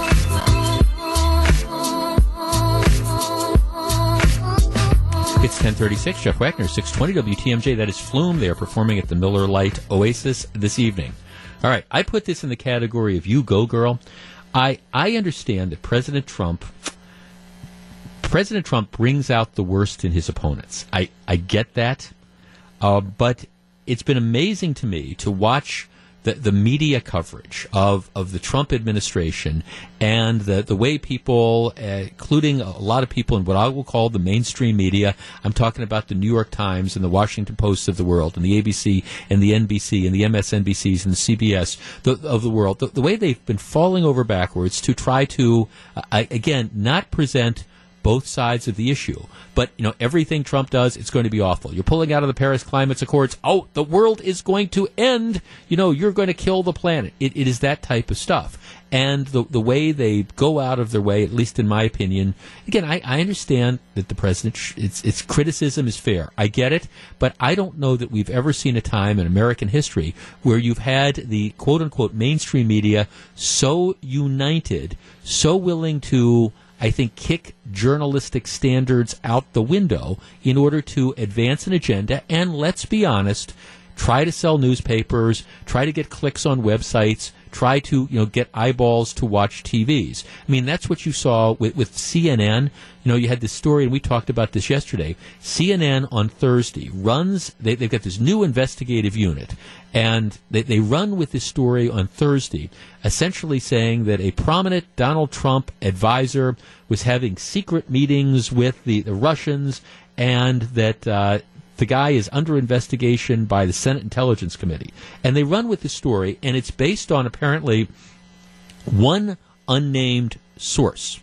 Well, it turns out the story is completely and totally bogus. Uh, people involved with the Senate Health with the Senate Intelligence Committee say this isn't happening. This guy is not under investigation. And then it turns out that well, um, there was there was some like public event, and some Russian talked to the guy for a couple minutes, but there, there wasn't any discussion of policy. There was just nothing. And they, they ran with it because they, they wanted to get the story first. They didn't care about getting it right. They wanted to get the story out there. And now you have a guy who won the Pulitzer Prize, and I understand that's a big deal. At least it used to be a, a big deal, but guy that won the Pulitzer Prize came over to CNN from the New York Times. He's out of a job, and a couple of the other people that did this are out of jobs as well. Apparently, the legal department at CNN was raising all sorts of red flags about this story, and they were saying, you know, it's, we you know we don't think we have it. And CNN went ahead and they put it up there anyways and they had to eat crow by pulling it back. But part of it is the desire to be there first and part of it is again the incredible bias. And I think this this sort of almost pathological hate, hatred of the Trump administration. And again I, I understand why Donald Trump is controversial but still you you you, you have so-called journalists who are putting aside any concept of journalistic ethics whatever that means nowadays. And and it's just okay. We got to get this, and we got to get Trump. Boom, boom, boom. There is no way CNN would have ever run that story if it were Barack Obama. I mean, again, a similar sort of situation. They would not have gone with an unvetted story based on one anonymous source um, immediately after they got. They just wouldn't have done it. But because it's Trump, okay, boom, we're going to go ahead. And, and CNN in a lot of trouble for this. The New York Times is in a lot of trouble as well. Matter of fact, Sarah Palin has just filed a defamation suit against the New York Times. Now, defamation is very, very difficult to prove, and especially if you are a public figure, you, you have to prove essentially actual malice. So I, I'm not predicting that Sarah Palin is going to succeed in this, but it, de- it then this this story demonstrates the incredible bias of the mainstream media. Okay, a couple weeks ago, you know, everybody will recall that there was the, the shooting at the baseball field in Alexandria, Virginia. House Majority Whip Steve Scalise injured. Other congressional staffers are injured as well. It comes out immediately afterwards that the shooting was conducted by this psychotic Bernie Sanders supporter who, activist lefty, hated Republicans, targeted Republicans, and was trying to kill Republicans. All right? So instead of the New York Times just coming out and denouncing the extremism of, of politics and pointing to, because here you've got, I mean, here you've got a guy on the left targeting Republicans. Instead of just using this as their example to try to, uh, again, condemn political violence, the New York Times figures, okay, well, we, we, we can't just condemn somebody on the left. So what they do is they, in this editorial that they ran, oh, pretty much, you know, immediately after this shooting, they they talk about how Sarah Palin is partially responsible for this as well. And they point to back in the 2010 midterm elections when, when Sarah Palin, um, there was a, a, website that she created that featured crosshairs over Democratic House districts, you know, like the gun crosshairs. But, you know, we have these congressmen in our sight. These are seats that we're trying to pick up. And one was, was Gabby Giffords, um, the woman who was, you know, shot by the crazy guy in Arizona. But, okay, the, the suggestion was and the implication of the New York Times editorial was that, okay, Sarah Palin encouraged the shooting of Gabby Giffords by putting this target on there. Well, the problem with that is that is complete and total BS. And everybody has known it's been BS since the shooting occurred. The, the guy who ended up shooting Sarah Palin, uh, I'm sorry, the guy who ended up shooting Gabby Giffords was a nut. He'd been somebody, it was no political motivation at all. He'd been somebody who had been essentially stalking Giffords for, you know, several years. This ad had nothing to do with that particular shooting. But the New York Times, in its editorial that they run a couple weeks ago, um, says that, you know, Palin's website put Ms. Giffords and 19 Democrats under stylized crosshairs, and then, you know, said the link to political incitement was clear. All right, so essentially, the reason Gabby Giffords got shot was because you did this particular website. Well, the guy who did the shooting had nothing. It, ne- had nothing to do with the website. So it is completely and totally false. So Palin, you know, raises this as an issue. And a matter of fact, the New York Times had to immediately post a correction. We published an editorial last night on the shooting of the GOP men's baseball team at practice field in Alexandria. Um, we got an important fact wrong. We got an important fact wrong incorrectly linking political incitement and the 2011 shooting of Giffords. No link was ever established. We are sorry about this, and we appreciate that our readers called us on our mistake. We corrected the editorial. So the, the knee jerk reaction is here, you know, we're we're going to go after the Republicans. We're going to blame them for this, even though the facts don't support it. We're going to rush this into into print.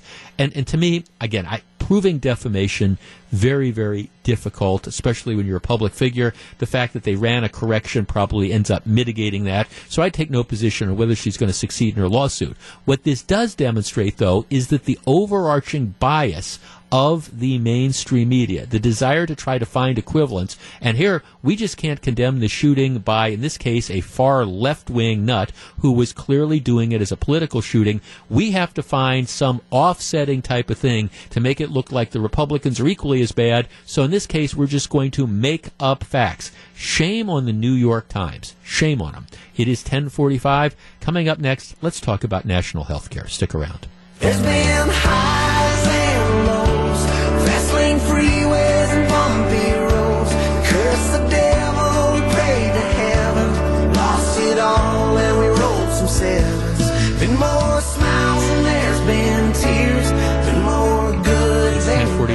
Jeff Wagner, 620 WTMJ. Um, of course, we're playing all Summerfest bumper music uh, to honor and to acknowledge the opening of Summerfest. That's Frankie Ballard performing tonight at the U.S. Cellular Connection stage.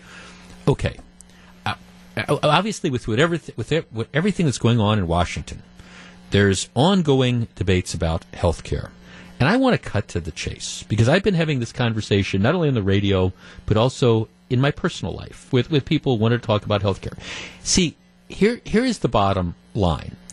The vast majority of people, over 56% of people um, not not on Medicare, 56% of people in the U.S. healthcare system get their insurance through their employers.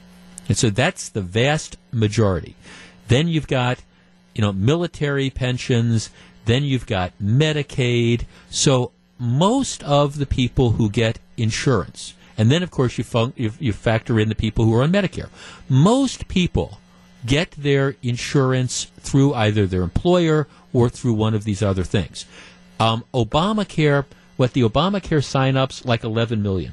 All right, and, and 11 million is a big number, but but in the overall context of things, it's a relatively small number. Now, I don't know about you, but the truth is, I am relatively happy with my health insurance. I mean, you know, you, you, you, hope you never use it, and if you don't use it, you feel like, hey, I'm paying this money for insurance that I don't need, and it's money that I'm wasting. But trust me, if you ever need it, you're going to be awful, awfully glad you have it. And again, the vast majority of these people in this country aren't in the private insurance markets. There were clearly, before Obamacare, problems with the private insurance market. There were there were problems, and this is again the people who aren't getting their insurance through their employers or through Medicare or Medicaid. There were, clearly there were problems, but there weren't statistically. You weren't talking about tens of millions of people.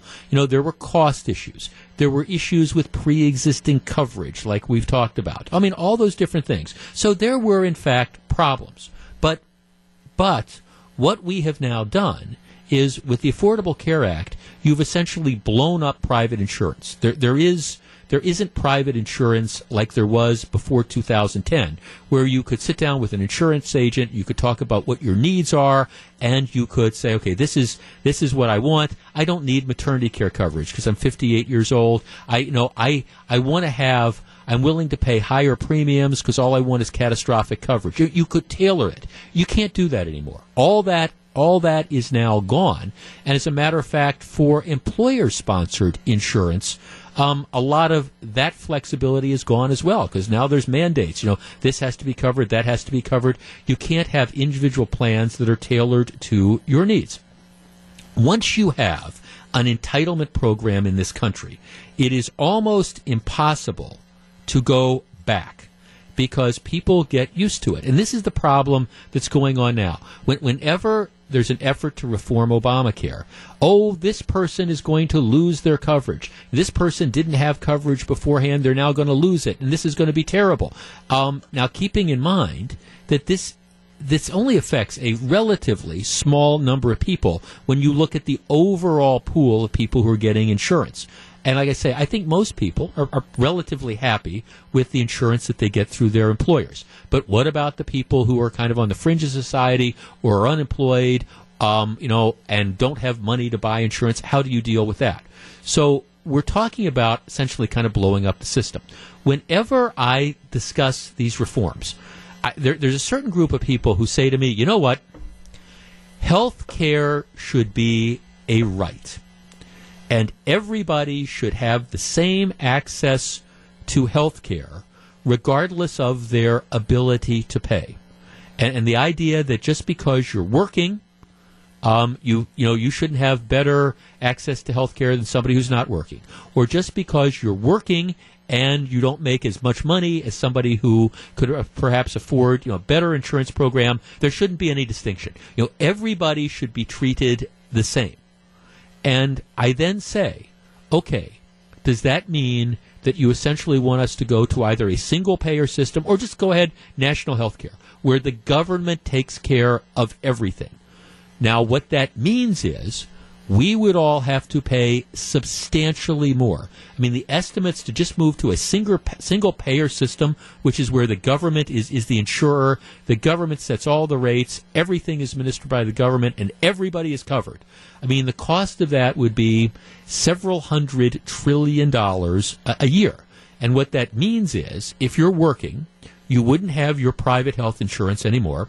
So you, would have whatever the standard is that the government would have, and you would have to pay substantial amounts uh, of money unless you were below whatever the income threshold would be. I mean, you would probably be paying, I don't know, 25, 30% of your salary in, in a tax to help support this, this health care system.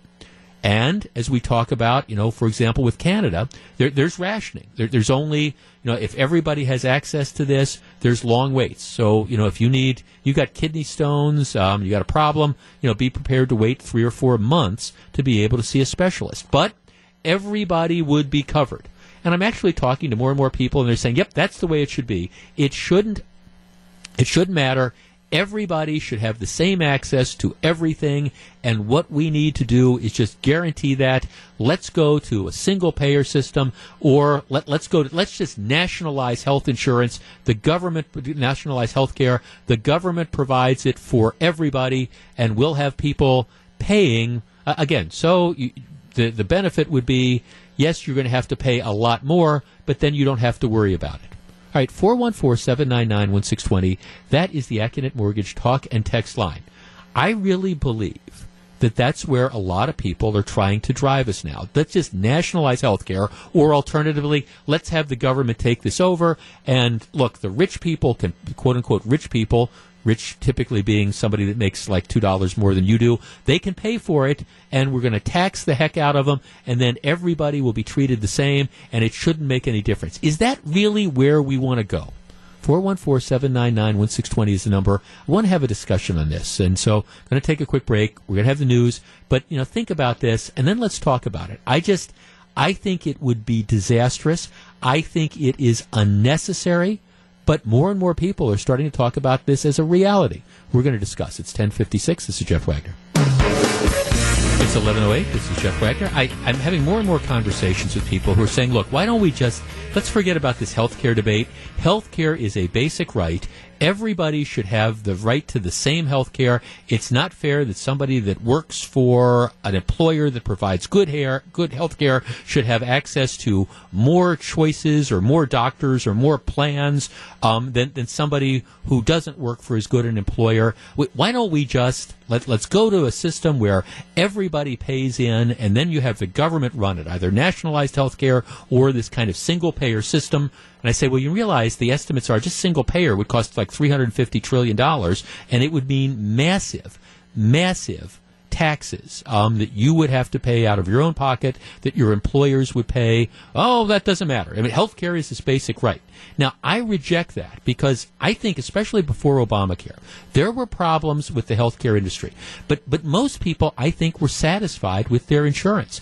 Even people that didn't get insurance through the government or didn't get insurance through their own employer, they, they had various choices. Now, there were obviously, you know, you had issues with pre-existing conditions. You had issues with people who, at the very low end of the income scale, who, who had affordability questions. But that was a relatively small number of people.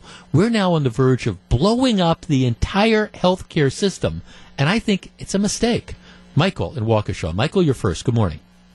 Well, good morning. Uh, now that you just what you just said, I was going to blast you. You sound you're a purported conservative, sounding pretty much like you were promoting a socialist concept. No, no, no, no, no. Well, no. I, I know, but that's what it sounded like before. Now you did what you just said. Late, just this last this last intro did, didn't sound like that. It sounded like you're kind of opposed to the idea of it. I'm very much opposed to either single payer or national health insurance. myself because I don't feel like I should have to pay for everybody else's health care. And that's the one thing that no one talks about. They keep saying the federal government's going to pay for it, but the federal government only gets their money by stealing it from me. Right. No, you're, you're, you will be paying not only for your health insurance, but you will be paying for everybody else's health insurance as well. I mean, the estimates are, I mean, if you look at the model in, in England, you know, 25, 30, 40% of your wages, of your income would go to support the healthcare system, depending on how much you work, And how I much don't you want make. to do that. I don't want to pay for that. And and another thing, you know, we're, there was a there was a, a special on PBS several years ago where they looked at four countries that had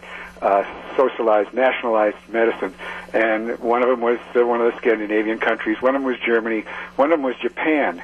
And one of the ways to reduce costs and they showed they, they interviewed this doctor and he said well so this guy came into me and he had a cut on his hand that was like two inches long what do you think that would cost to get stitched up here in the united states probably over a thousand dollars he got seven fifty to do that he said mm-hmm. so if you want to crimp those people that are making all the money in the healthcare system you have to start crimping the doctors and the nurses that's not going to happen Well, well, ex- exactly, and plus, I mean, right? Plus, you, you lose the ability to take choices. Now, I mean, I, I guess, and again, I- beat me up on this if you will. I mean, is is the right to health care is it a basic right, and does everybody does everybody have the right to the same things? So if I, through my health insurance plan, have that my employer pays for and that I contribute to, if I have the right to select various networks, so I can choose, do I want to be in whatever they call Columbia St. Mary's now, or do I want to be in Froedtert, or do I want to be in Aurora?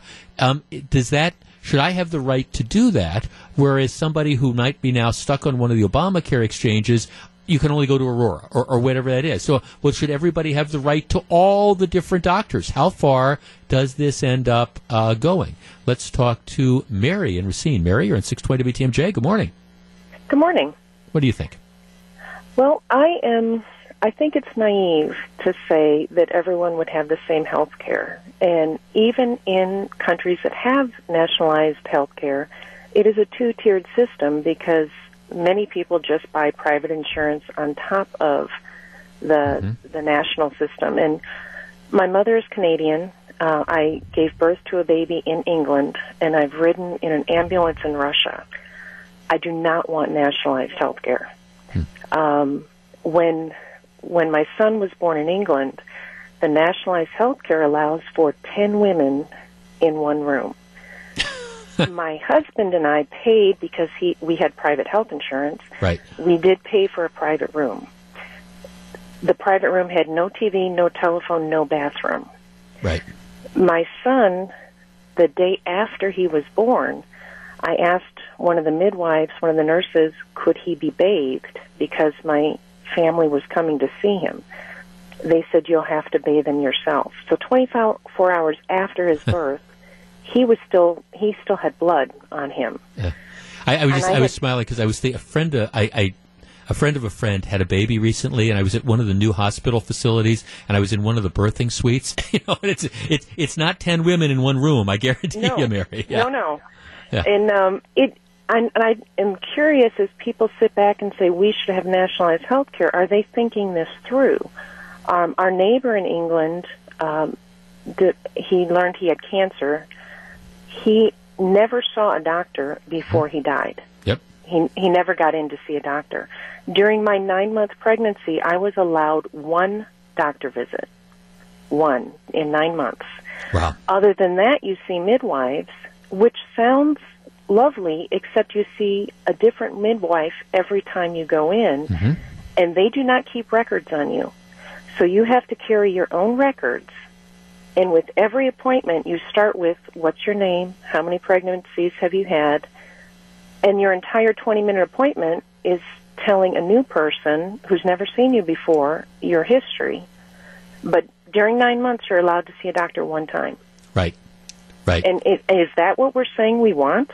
Well, you, you, until you have it, yeah. I mean, thanks, thanks for calling. Until you have it, and I mean, here uh, I have a, a text here. Sam writes, you know, why are Canadians buying property in the Phoenix area? Number one, nice weather. Number two, it's the Mayo Clinic in Scottsdale. Yeah, that's. I mean, that's what you see. And now, uh, Canada, it's it's single payer, and you have the waiting periods that Mary was talking about. I mean, I went through this a couple weeks ago, and I I could be slightly off, but you're, you're talking about 16 weeks to wait to see a doctor for routine urologic procedures. You're talking about, you know, four or five months for like basic types of cancer treatment. I mean, the type of stuff that we just would not tolerate in in this country. So I have a snarky text from I have no children. I pay uh, so uh, yet I pay other kids to be educated. Guess I shouldn't have to uh, do that based on your position.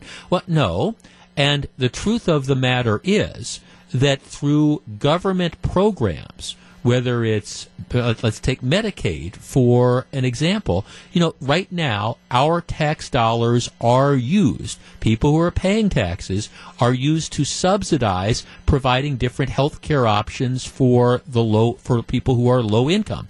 That's always been the case, and that's never going to change. But the question becomes do you think it's in everybody's interest to say let's treat everybody the same and for those of you who are earning money get ready to pay 30 to 40% of your income in taxes to support this system and everybody has the same choices. You know everybody ends up having the same choices. And mary is exactly correct. You know you go to a system like this there's still going to be a two-tiered type of thing because there's going to be some people who say I, i'm not going to i'm not going to wait. You know I gee, I've got kidney stones, I'm bleeding, I've got an infection, it hurts. I'm not going to wait 16 months, 16 weeks to have this taken care of. Let's talk to uh, let's see, Mike in Menomonee Falls. Mike, you're in 620 WTMJ. Good morning. Good morning, Jeff. This is a thank you for taking this topic Yes, sir. on and, and framing it in the way that you have. Uh, and I think that's a critical piece. Is that I think once people realize the actual cost of this and the burden that it will put on the taxpayer, Yeah. um, and I think that the irony of this is that you have, at least my my perception is that younger people, millennials, you know, the whole Bernie Sanders crowd is just rah rah for this. But the irony is that the vast majority of the cost for this is going to be on their backs forever for their entire lives. Do they understand that? And I think if you start to, if people start to have this discussion in the terms as you frame it, it might uh, move the needle in terms of people understanding and, and getting them away from this. I think wildly ill-advised concept. Yeah, you know, I mean, from my perspective, to tell you the, the, the truth, Mike. Okay, I, I'm I'm I'm relatively close to Medicare. Yeah, okay, so I mean, I, I'm the situation for me is a couple years. The situation for right for the millennial, for the someone who's 25 years old, you know, you're talking about like 30, 35 years. Do you really want to pay, you know, that type of money? Now, look, I understand we always have to have a system that is going to provide some support and give some access to health care for those less financially well off. But do we really need to blow up the system? And that's what we did with Obamacare, a system that I think for a lot of us worked just fine. Now, I understand there were problems, but instead of dealing with the problems, we're blowing up the system, and now people want to blow it up even more. Absolutely. Well, and the the other scary part of this that I don't that I think would be a good addition to what you're talking about from strictly from a financial perspective and related is that the the amount of health care that people require as they age Sure. um, grows exponentially, and the fact that the baby boom generation is now just starting to tap into those resources uh, for the next 20 to 30 years, the the, the cost and the amount of health care required i- is just going to Oh, yeah. explode. Oh, oh, oh, oh, oh exactly. I mean, are, are absolutely frightening. No, thanks. And see, and that's why also what is lost in this debate, you know, we, we're focusing so far. We're, we're focusing on the, the insurance company issue and how are people going to get their insurance. The, the, the flip side of this, and a matter of fact, when I had Senator Johnson on last week, we were both talking about this. That you, you, you can't have this discussion without talking about spiraling healthcare costs. And I Okay, there's a story in the Journal Sentinel today. State healthcare systems and other stakeholders speak out against healthcare bills. Um, you know, um, Aurora Healthcare, the state's largest health system, is clear and state for, uh, straightforward. It opposes the House and Senate bills to replace Obamacare, so to Froedtert, et cetera, et cetera. You know, all these different, you know, places are, are opposed to this. Okay, well, all right. I like nice things, but you know what? Th- this explosion of every hospital around building Taj Mahal facilities.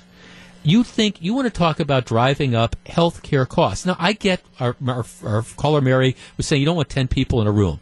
You walk into some of these new hospitals, and it's and look, I, I think building hospitals are great, but you look at these things, who do you think is paying for it? Well, okay, we're all paying for them in increased costs that are passed on. So you have, you know, every hospital now feels that it's got to have the newest and I'm not just talking about the newest equipment. We've got to have the most special hospital here. And, and yes, our competitors are in this area, so now we moved into this area. And, and you can't have a conversation about the healthcare problems without also having a, a look at, at healthcare costs. 6% on average a year increasing. Can I see a show of hands? How many of you have had a 6% raise in the last year? How many of you expect a 6% raise next year and the year after and the year after?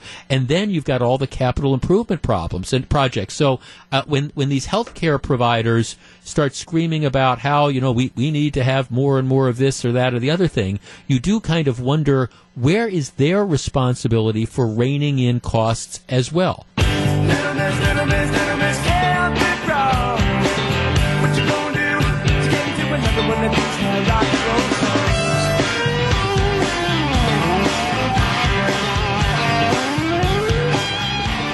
It's 1124, Jeff Wagner, 620 WTMJ. It's the Spin Doctors. Yeah, some people, somebody asked, asked me if I misspoke when I was talking about the cost of single payer. And looking at the story, California is considering going to single payer, um, just blowing up their entire insurance system. So essentially everything would come through the government. Just in California alone, um, they estimate that replacing the current programs with a single payer program, um, the state would need to come up with $200 billion annually. $200 billion annually, and that's just California. 414 799 1620. That's the Accunet Mortgage Talk uh, and text line. Let's talk to Jeff on the west side. Jeff, you're on 620 WTMJ. Good morning. Good morning. Um, my wife and I, we lived with her family in Japan. They have single payer or government run health care. My father-in-law, he was a surgeon and actually became head of the hospital while we were there. And I'm intimately knowledgeable about it. And I had a knee injury. Um, it was hampering my running. Wasn't painful or anything. He arranged for an MRI. Well, that took two weeks. Had to be done at a different hospital because not all the hospitals have MRIs.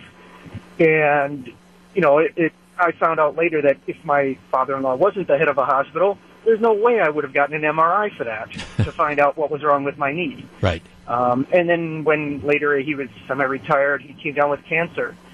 They said, sorry, this new promising new drug, your prognosis isn't good enough. You're not going to get it. You've got 30 to 60 days. But luckily for him, being on the elitist Right. side, his colleagues pulled some strings and he got another nine months. So single payer is great if you're on the elitist insider side. Not so good if you're not. Right. And, and, and, and the truth of the matter is, Jeff, for most people, you're, you're not you're not going to have those different choices. We're going to lose. And look, and I, again, I, I keep coming back to this premise. I appreciate that you, you need to for, for those on the lowest eco- socioeconomic rungs that you know you, you need to provide something to give them you know access to health care but this idea that we all have to be treated equally that, that that just I don't think that's practical. I don't think that that works.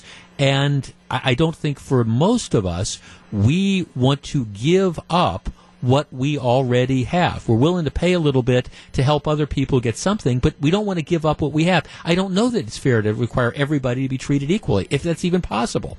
Yeah, it's going to lower the quality of health care to go to single payer because you have to ration the care. Yes. And that they they even admitted that when they were coming up with Obamacare. You know, they were caught on tape saying, "Yeah, we got to ration the Right. care." That's how it works.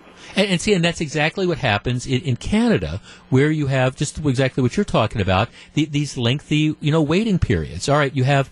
All right, a friend of mine had a kidney stone. uh, You know, and it was causing him pain and he was peeing blood. Okay, well, okay, he's able to get in to see his doctor in a week, and a week later, you know, he's able to find a urologist to do the treatment, and now he's fine. You know, in Canada, 16 weeks, 20 weeks, hey, live with that. So you're peeing blood, so it hurts, so you're running a fever. Well, we can't get you in for 20 weeks. Well, I don't think most people in this country would put up with that. Yeah, and the other thing, if we go to single payer, where are the Canadians going to go? You know, 'cause they- Right. we're the stopgap for Canada, but where are they going to go if we go to single payer? I mean, they're they're to their system will collapse. Right, and, and where are and, and where are citizens in the U.S. going to go? Because I mean, I, you know, having gone through sort of a having gone through a catastrophic health situation with somebody very close to me, I mean, I I know very well that if if we couldn't get the kind of treatment that I, I that we wanted and we needed, I mean, I, I would have spent any amount of money I had. i fly to fly wherever you have to fly in the world to get the treatment. So where are citizens in the U.S. who aren't going to wait six months to have a cancer cancer treatment or whatever? You know, where are they going to end up going? The the wealthier ones will go somewhere. I, I guarantee it. Mm-hmm. Yeah. No, thank, thanks. I mean, it's just uh, look. So I'm, I'm just saying. I, I understand that we, we have we have problems, but whenever you hear about like this, let's blow up the system. Just be really careful about what you wish for because you might get it. It's 11:28. This is Jeff Wagner. I don't ever wanna feel like It's 11:36. This is Jeff Wagner. 620 WTMJ. That is. Um, Red Hot Chili Peppers. They are performing tonight at the Marcus Amphitheater. It is the first night of Summerfest. I was just, I was listening to Colleen's newscast, and um, listening to Colleen's newscast, and she's talking about how you're in a situation where the, you've got Peter Barca and Jennifer Schilling, who are the, the state Democratic leaders, who are making fun of the Republicans because they, they can't govern and get anything done. Being lectured on the ability to govern by Jennifer Schilling and Peter Barca is like being told you need to stop drinking by Willie the Wino. I mean, really, it, it's it's kind of. But you know what? They end up they they have they have a point because, as I was saying earlier, it is flat out embarrassing that the Republicans in the legislature can't get their act together, together and haven't been able to get a budget done. And in my opinion, the responsibility for this lies squarely on the shoulders of Assembly Leader Robin Vos, who wants to be governor and wants to I don't know, make a statement demonstrating how powerful he is. Here is the reality. The governor says no tax increases. The governor is not going to sign off on any sort of increase in the gas tax. The governor believes, and I agree with him, that Republicans don't win elections and didn't get sent to Madison to raise taxes. So he's not going to do it. The state Senate is on board with that. They are not going to do it either. So, given that reality, why you have leadership in the state assembly that has dug in their heels and said, well, we're going to look at other things. They're, they're, we, we, we want to lower the gas tax, but then we want to apply the um, sales tax to the cost of gasoline. Okay, that's going to be a net tax increase. We want to look at tolling. Well, all right, here, here's the problem with looking at tolling. It's going to take you years, even if you can get toll roads in place. You need federal waivers. You're going to have all sorts of litigation if you try to put toll booths down at the interstate, because I, I believe that would violate the Commerce Clause of the Constitution. But maybe I'm wrong, but I guarantee you, you'll be in litigation for five years. That's not an immediate solution either. You need to get a budget done. Governor Walker wants to wants to do borrowing, and the, the truth of the matter is. Borrowing isn't always bad. As the example I give, nobody would own a home if you couldn't take out mortgages. The question becomes, is the borrowing unreasonable? But I think you need to get the road projects back on track. But right now, the climate, it, you're not going to have tax increases. So why Robin Vos continues to insist on various tax increases is is beyond me. Now he wants to appease road builders. I get that. But at some point in time, for God's sake, you've got Jennifer Sch- Schilling and Peter Barca who are making fun of you. Really. I mean, at some point in time, just recognize what the political reality is and get this done. And, and here's where this is going to have to come from. There's going to need to be a revolt by Republicans in the Assembly. And, and that's, we're, we're starting to name names. John Jagler, you know, Jim Ott, uh, Joe Sanfilippo. Okay, at, at some point in time, you know, you got to pressure your leaders to end up saying, okay, we got to get a budget done. Now, moving forward, you know, if you want to have debates and take them to the voters about raising taxes and things like that, that's fine. But that's not going to happen in 2017. It's simply not going to happen. President Trump, back in the news. Now, I don't know how big a story this would. I don't. I don't think this is necessarily that big a story.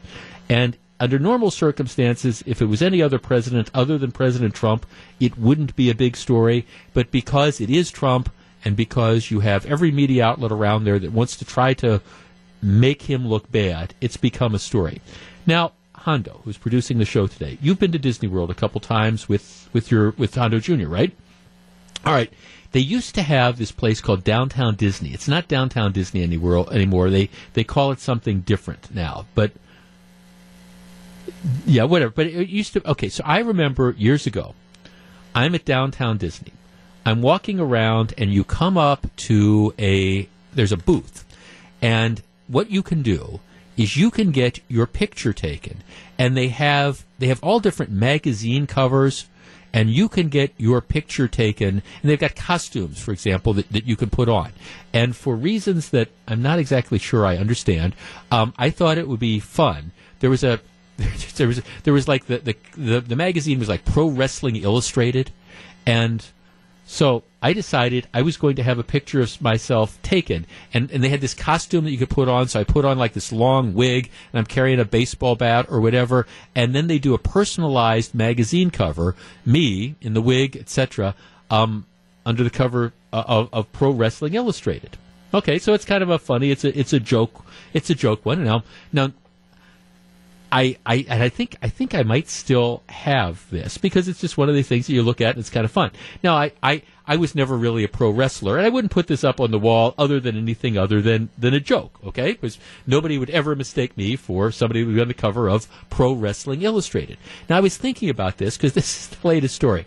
Apparently, um, there are in at least five of the golf clubs, you know, President Trump owns golf courses and private golf clubs all over the country. And in at least five of the golf clubs, in inside the golf clubs, there is a framed copy of a Time magazine cover that has a picture of Donald Trump, you know, now President Trump, but but Donald Trump on on the cover. Um, the headline says the Apprentice is a television smash. Um, above their the Time nameplate, there's another headline in all caps: Trump is hitting on all fronts, even TV. So he's got this Time magazine cover up all, on all these different golf courses, and it's actually it's kind of you know you kind of look at it and say, oh, that that's kind of cool. And if you you know if you're trying to you know increase the Trump brand and all, that's great. Okay, so you might be saying to me, Jeff, what's what's the issue here? Why, why is this going on? Um, it it turns out it's fake. it's it's it's fake. The cover's dated March of 2009.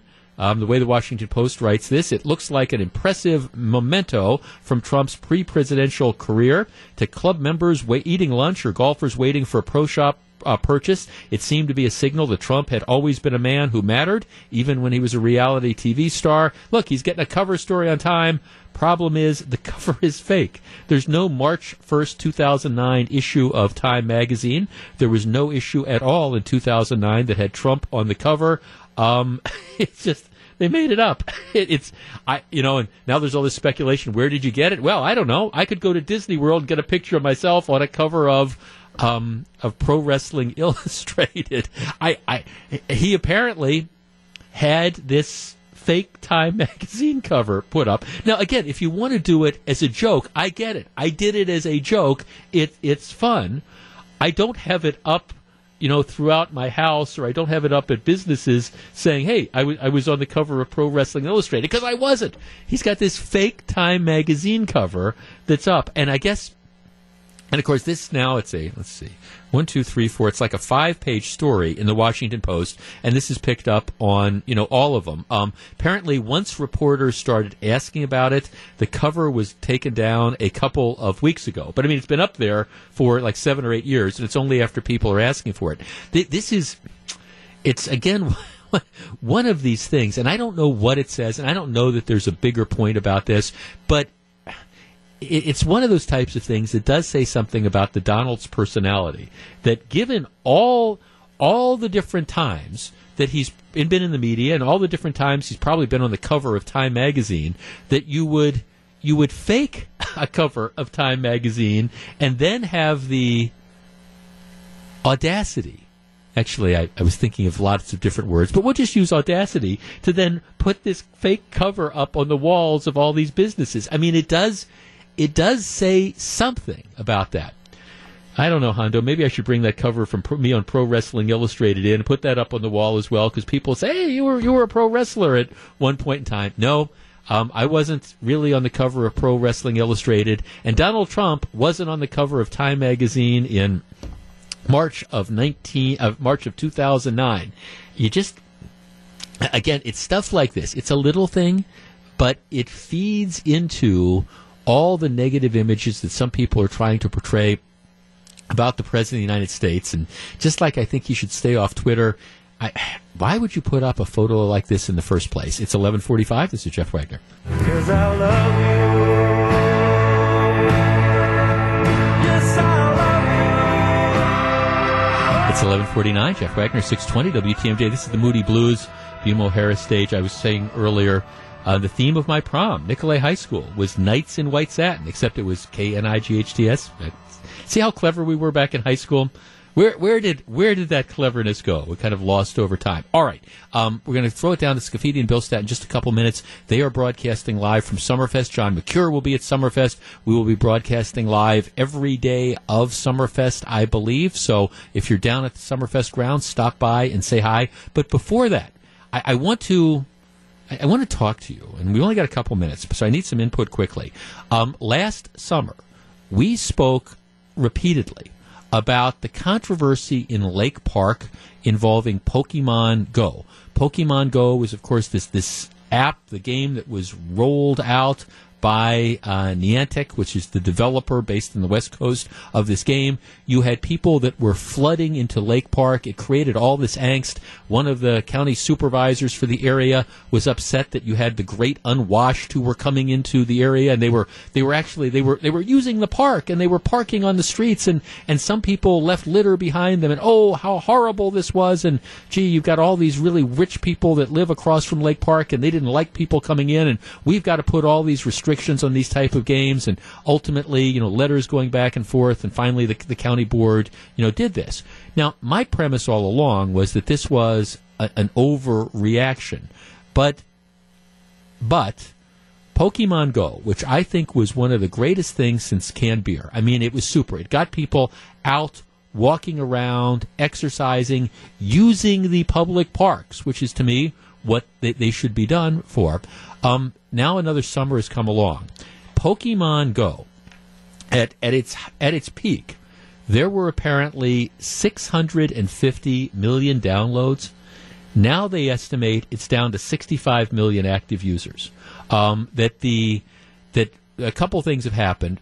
First of all, wintertime came around, and so people weren't participating as much. In addition, you've had all sorts of other new games that have come out.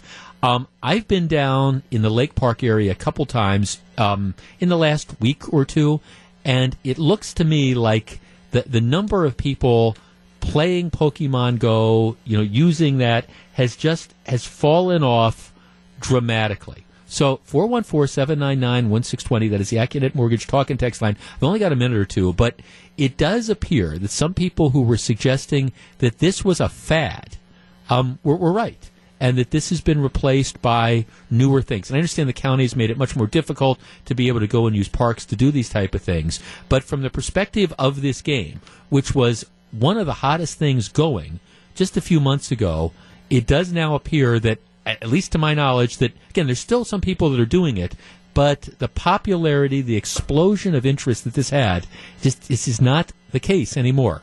So, Pokemon Go players, um, am I correct? Has has the bloom gone off the rose?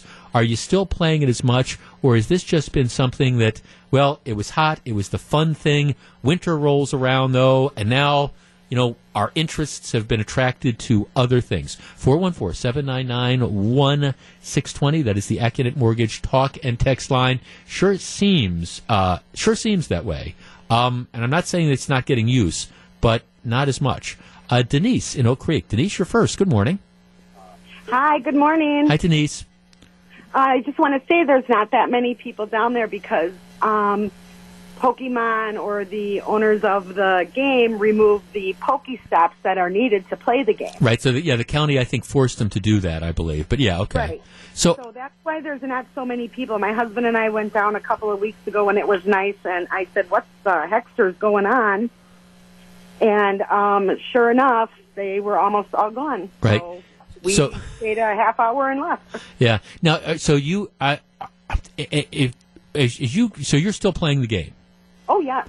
Um, are there in your in your estimation are there as many people playing the game as there was before, or is it kind of has the craze kind of died out? I think it might have died out a little bit, but um, the people we're friends with, a couple of our kids, they still play it, Yeah. and um, I mean, we're still excited about it. Like like you said, it gets people out and moving. Oh and yeah. My husband actually lost weight walking around last year, and it was great for him. Well, no, I think. I mean, thanks for calling in. I mean, like, don't get me wrong. I think it is a great activity. I was one of these people that what thought the county's the county's reaction to people actually coming to Lake Park was a complete and total overreaction for all the wrong reasons. I also believed that this was ultimately going to kind of be a little bit of a fad, and I think that's how it's playing out. Who knows what the next big thing is going to be? Okay, it's 11:54. When we come back, we're going to find out what Steve and Eric have on their minds. They are broadcasting live from the opening day of Summerfest. It's the 50th anniversary. Stick around. 11:57. That's Flume. At the Miller Lite Oasis. Three minutes from now, less than three minutes from now, the gates at Summerfest, the 50th anniversary edition, open. That means in three minutes and 30 seconds, the first beer will be sold. Steve Scaffidi, Eric Bilstat on site.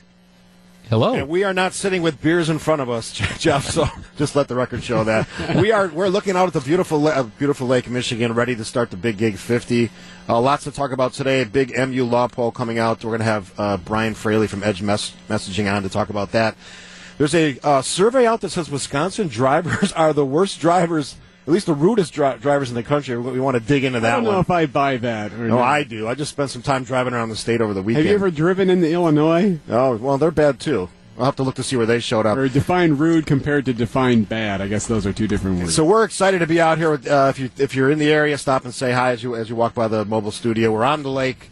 Uh, also, don't forget two o'clock. There ought to be a law. Yes. we could probably do a Summerfest related. There ought to be a law. Things you shouldn't do at Summerfest. Things you shouldn't wear. Things you shouldn't wear at Summerfest. I'm sorry, I digress. Something there. That's all coming up on Scaffidi and Billstead live from the big gig on the lakefront.